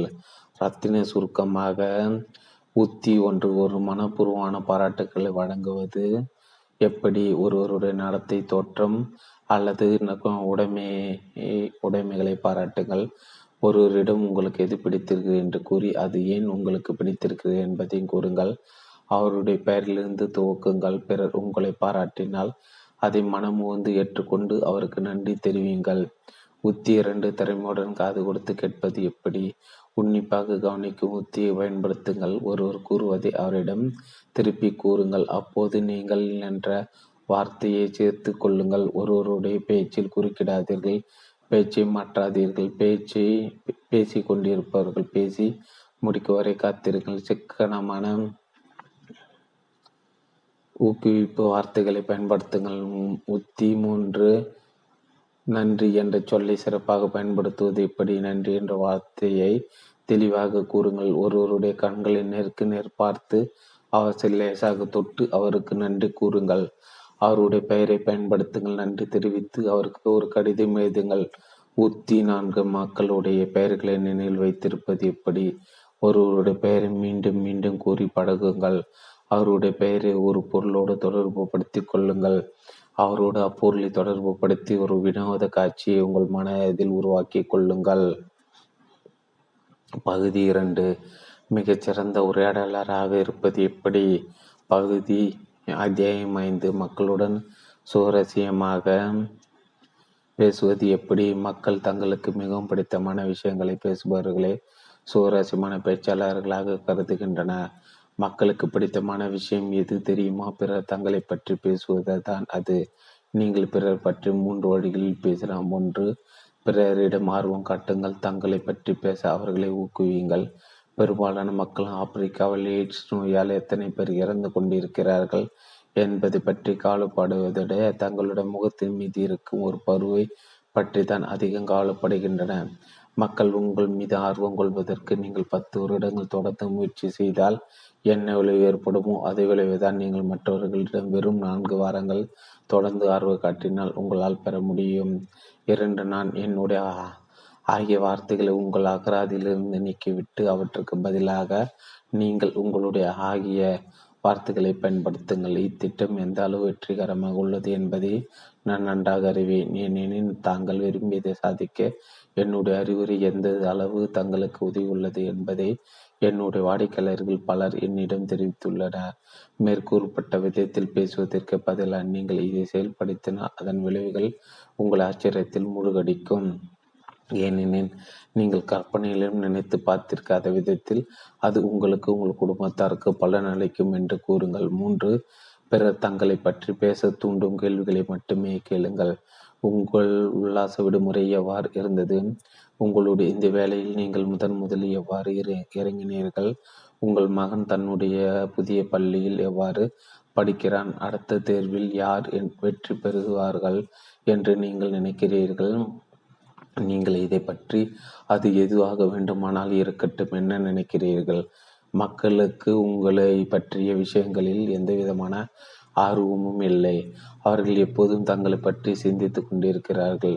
இது குறித்து நீங்கள் விரக்தி அடைந்திருந்தால் அதிலிருந்து மீண்டு விடுங்கள். ஏனெனில் இதுதான் யதார்த்தமாகும்.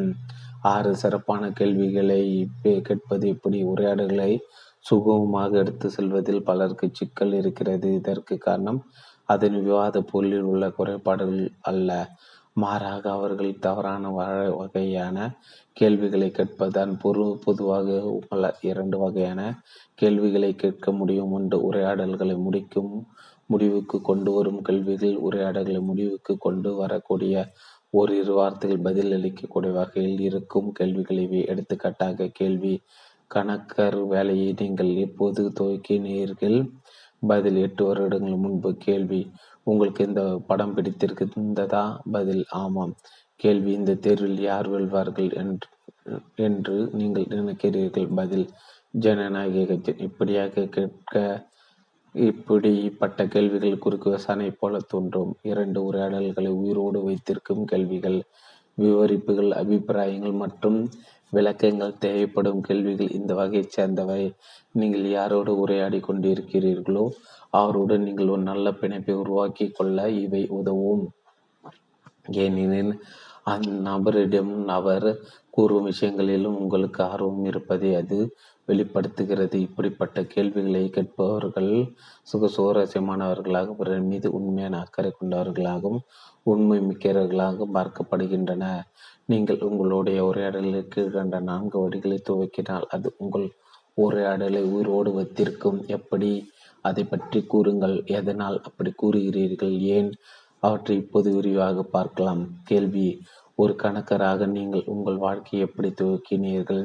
பதில் நான் பள்ளியில் படித்து கொண்டிருந்த போது எங்கள் மீது எண்கள் மீது நான் காதல் கொண்டேன். எண்கள் பல சுவாரஸ்யமான கதைகளை தமக்குள் ஒழித்து வைத்திருப்பதாக நான் கருதினேன். கேள்வி அந்த படத்தில் நீங்கள் மிகவும் ரசித்த காட்சியை பற்றி கூறுங்கள். பதில் கதாநாயகி திடீரென்று கதாநாயகி ஓங்கி ஒரு அடை விடுகின்ற காட்சி எனக்கு பிடித்திருந்தது. ஏனெனில் கேள்வி இந்த தேர்தலில் ஜனநாயக கட்சியின் ஏன் வெற்றி பெறுவார்கள் என்று நீங்கள் நினைக்கிறீர்கள்? பதில் நான் கன ஜனநாயக கட்சிக்கு ஒருபோதும் ஓட்டு போட்டது கிடையாது.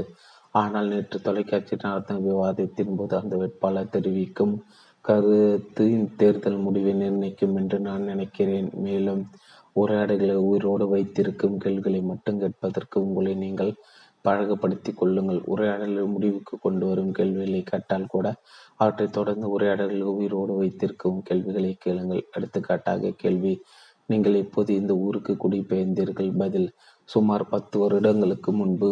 கேள்வி கடந்த பத்து வருடங்கள் இந்த ஊர் ஏன் இந்த அளவு மாறியிருப்பதாக நீங்கள் நினைக்கிறீர்கள்? பதில் நான் முதலாகதாக இங்கு வந்தபோது இந்த ஊரில் பெரிய வளர்ச்சி திட்டங்கள் எதுவும் மேற்கொள்ளப்படவில்லை. ஆனால் ஐந்து வருடங்கள் முன்பு திடீரென்று ஏகப்பட்ட வளர்ச்சி திட்டங்கள் செயல்படுத்தப்பட்டன. அவை ஏழு ஒரு உரையாடலை துவக்குவது எப்படி? ஒருவர் உங்களை சந்தித்த முதல் நான்கு நிமிடங்களுக்கு உங்களை பற்றி தொண்ணூறு சதவீத அபிப்பிராயத்தை உருவாக்கி கொள்கிறார். அதனால் நீங்கள் சந்திக்கும் நபர்களிடம் நீங்கள் உங்கள் உரையாடலை எவ்வாறு துவக்குகிறீர்கள் என்பது மிகவும் முக்கியம். பொதுவாக கீழ்கண்ட மூன்று தலைப்புகளை தான் உங்களால் உரையாட தொடங்க முடியும். சூழ்நிலை பற்றி நீங்கள் உரையாடி கொண்டிருக்கும் நபர் பற்றி உங்களை பற்றி. அடுத்த கீழ்கண்ட மூன்று வழிகள் மட்டும்தான் உங்களால் துவக்க முடியும். ஒரு கேள்வியை கேட்பதன் மூலம் அவருடைய அபிப்பிராயத்தை கேட்பதன் மூலம் ஒரு தகவலை கூறுவதன் மூலம் ஒன்று ஒரு சூழ்நிலை பற்றி பேசுதல்.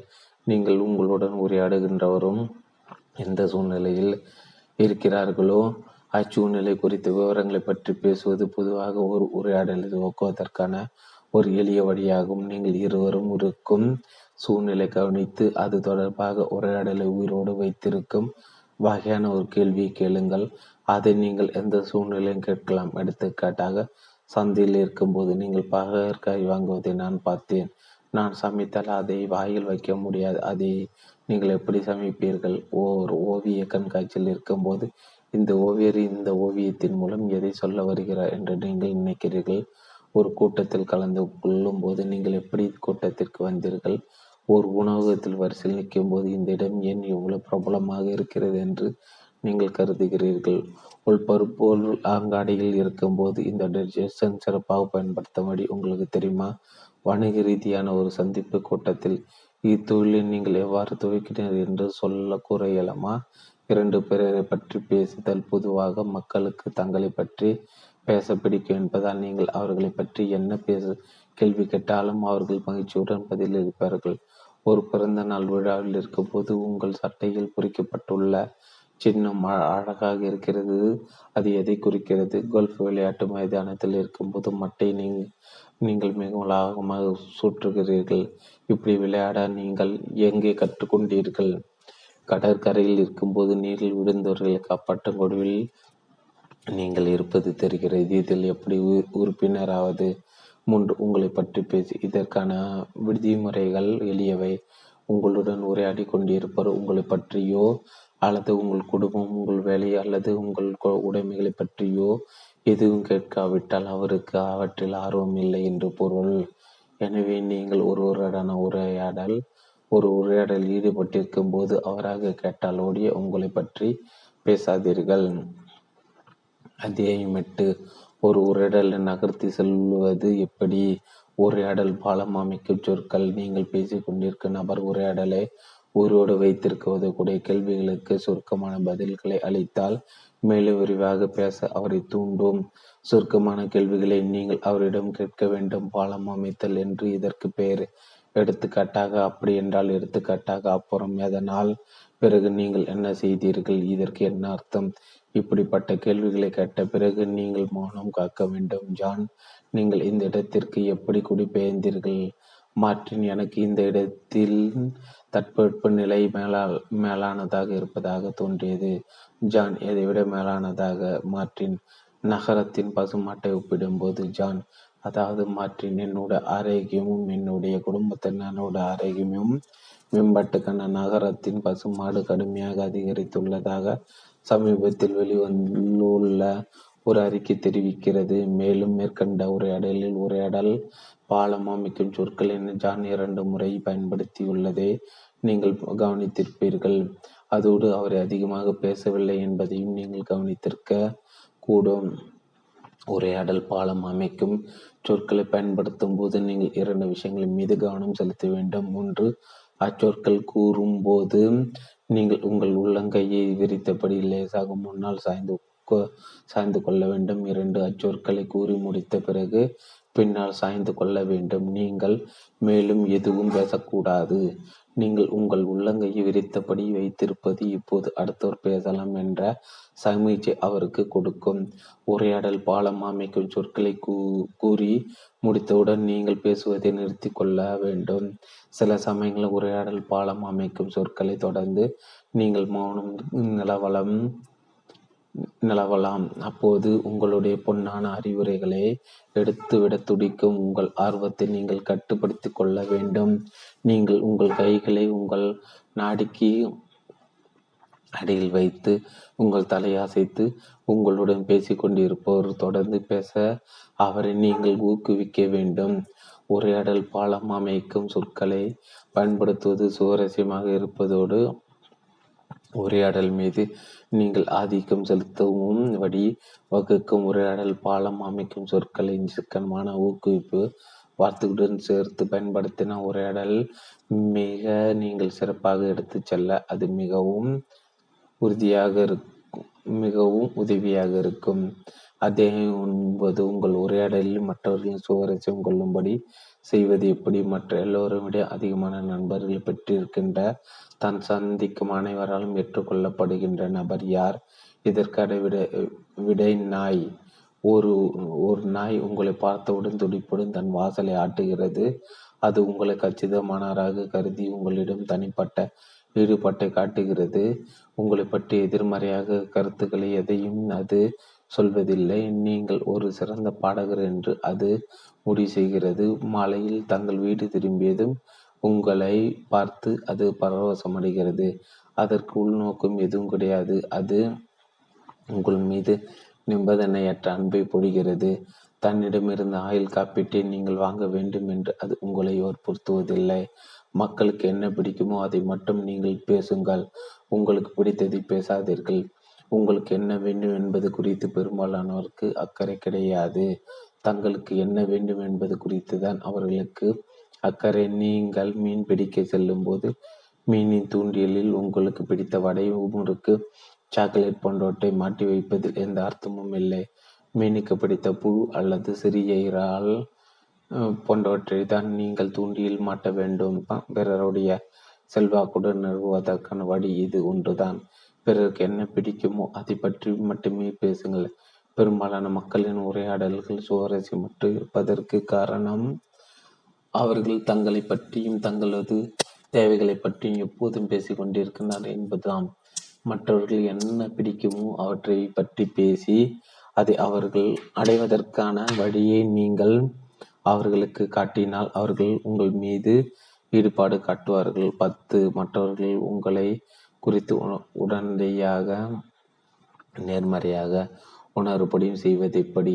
நீங்கள் ஒருவருடன் உரையாடி கொண்டிருக்கும் போது எந்த மாதிரியான முக பாவங்களை நீங்கள் வெளிப்படுத்துகிறீர்களோ அதே முக பாவங்களை தான் உங்களிடம் பேசிக்கொண்டிருப்பதும் வெளிப்படுத்துவார். புன்னகை பூத்துள்ள ஒரு முகத்தை பார்க்கும்போது நம் நேர்மறையாக நடந்து கொள்வது நம்முடைய இயல்பிலே ஊறி போயுள்ளது ஒரு புன்னகை உங்களை பார்ப்பதில் நான் மகிழ்ச்சி அடைகிறேன். நான் உங்களை ஏற்றுக்கொள்கிறேன் என்ற செய்தியை தெரிவிக்கிறது. அதனால் தான் எல்லோரும் புன்னகையை வரவேற்கின்றனர். நாம் பார்க்கும் நபர்களின் முகபாவங்கள் நாம் அப்படியே பிரதிபலிக்கிறோம் என்றும் பிரதிபலிக்கும் நரம்பணும் என்று எண்ணம் மூலையில் இருக்கிறது என்றும் லண்டன் பல்கலைக்கழகத்தைச் சேர்ந்த பேரரசர் ருத்து கேம்பல் கண்டுபிடித்துள்ளார். அதனால் தான் நாம் ஒருவருடன் உரையாடி கொண்டிருக்கும் போது அவர் எந்த மாதிரியான முகபாவங்களை வெளிப்படுத்துகிறாரோ நாமும் அந்த முகபாவங்களை வெளிப்படுத்துகிறோம். குரங்கு மனித குரங்கு போன்ற உயிரினங்களின் புன்னகை எத்தகைய விளைவுகளை வெளிப்படுத்துகிறதோ அதே விளைவுகளை மனித இனத்திலும் அது வெளிப்படுத்துகிறது. நீங்கள் யாரோடு பேச முயற்சிக்கிறீர்களோ அவருக்கு நீங்கள் ஆபத்து விளைவிக்க மாட்டீர்கள் என்பதை உங்கள் புன்னகை வெளிப்படுத்துகிறது. மனித மூளையில் இயல்பாக பதிந்துள்ள ஒரு விஷயமாகும். அதனால் தான் அடிக்கடி புன்னகை புரிந்து பழகி கொள்ள வேண்டும். நீங்கள் புன்னகை முடியாத மனநிலையில் இருக்கும்போது கூட அதை நீங்கள் பயிற்சி செய்ய வேண்டும். ஏனெனில் பிறர் உங்களிடம் எவ்வாறு நடந்து கொள்வார்கள் என்பதை தீர்மானிக்கும் ஆற்றல் அதற்கு இருக்கிறது. ஒருவருடன் உரையாடலில் ஈடுபட்டிருக்கும் போது நீங்கள் உங்கள் முகத்தை கடுப்பாக வைத்திருந்தால் ஒன்று உங்களுக்கு தங்களை பிடிக்கவில்லை என்று அவர்கள் நினைப்பார்கள். அல்லது தங்களை நீங்கள் கடுமையாக விமர்சனமாக கண்ணோட்டத்துடன் பார்க்கிறீர்கள் என்று கருதுவார்கள். கருதுவார்கள்.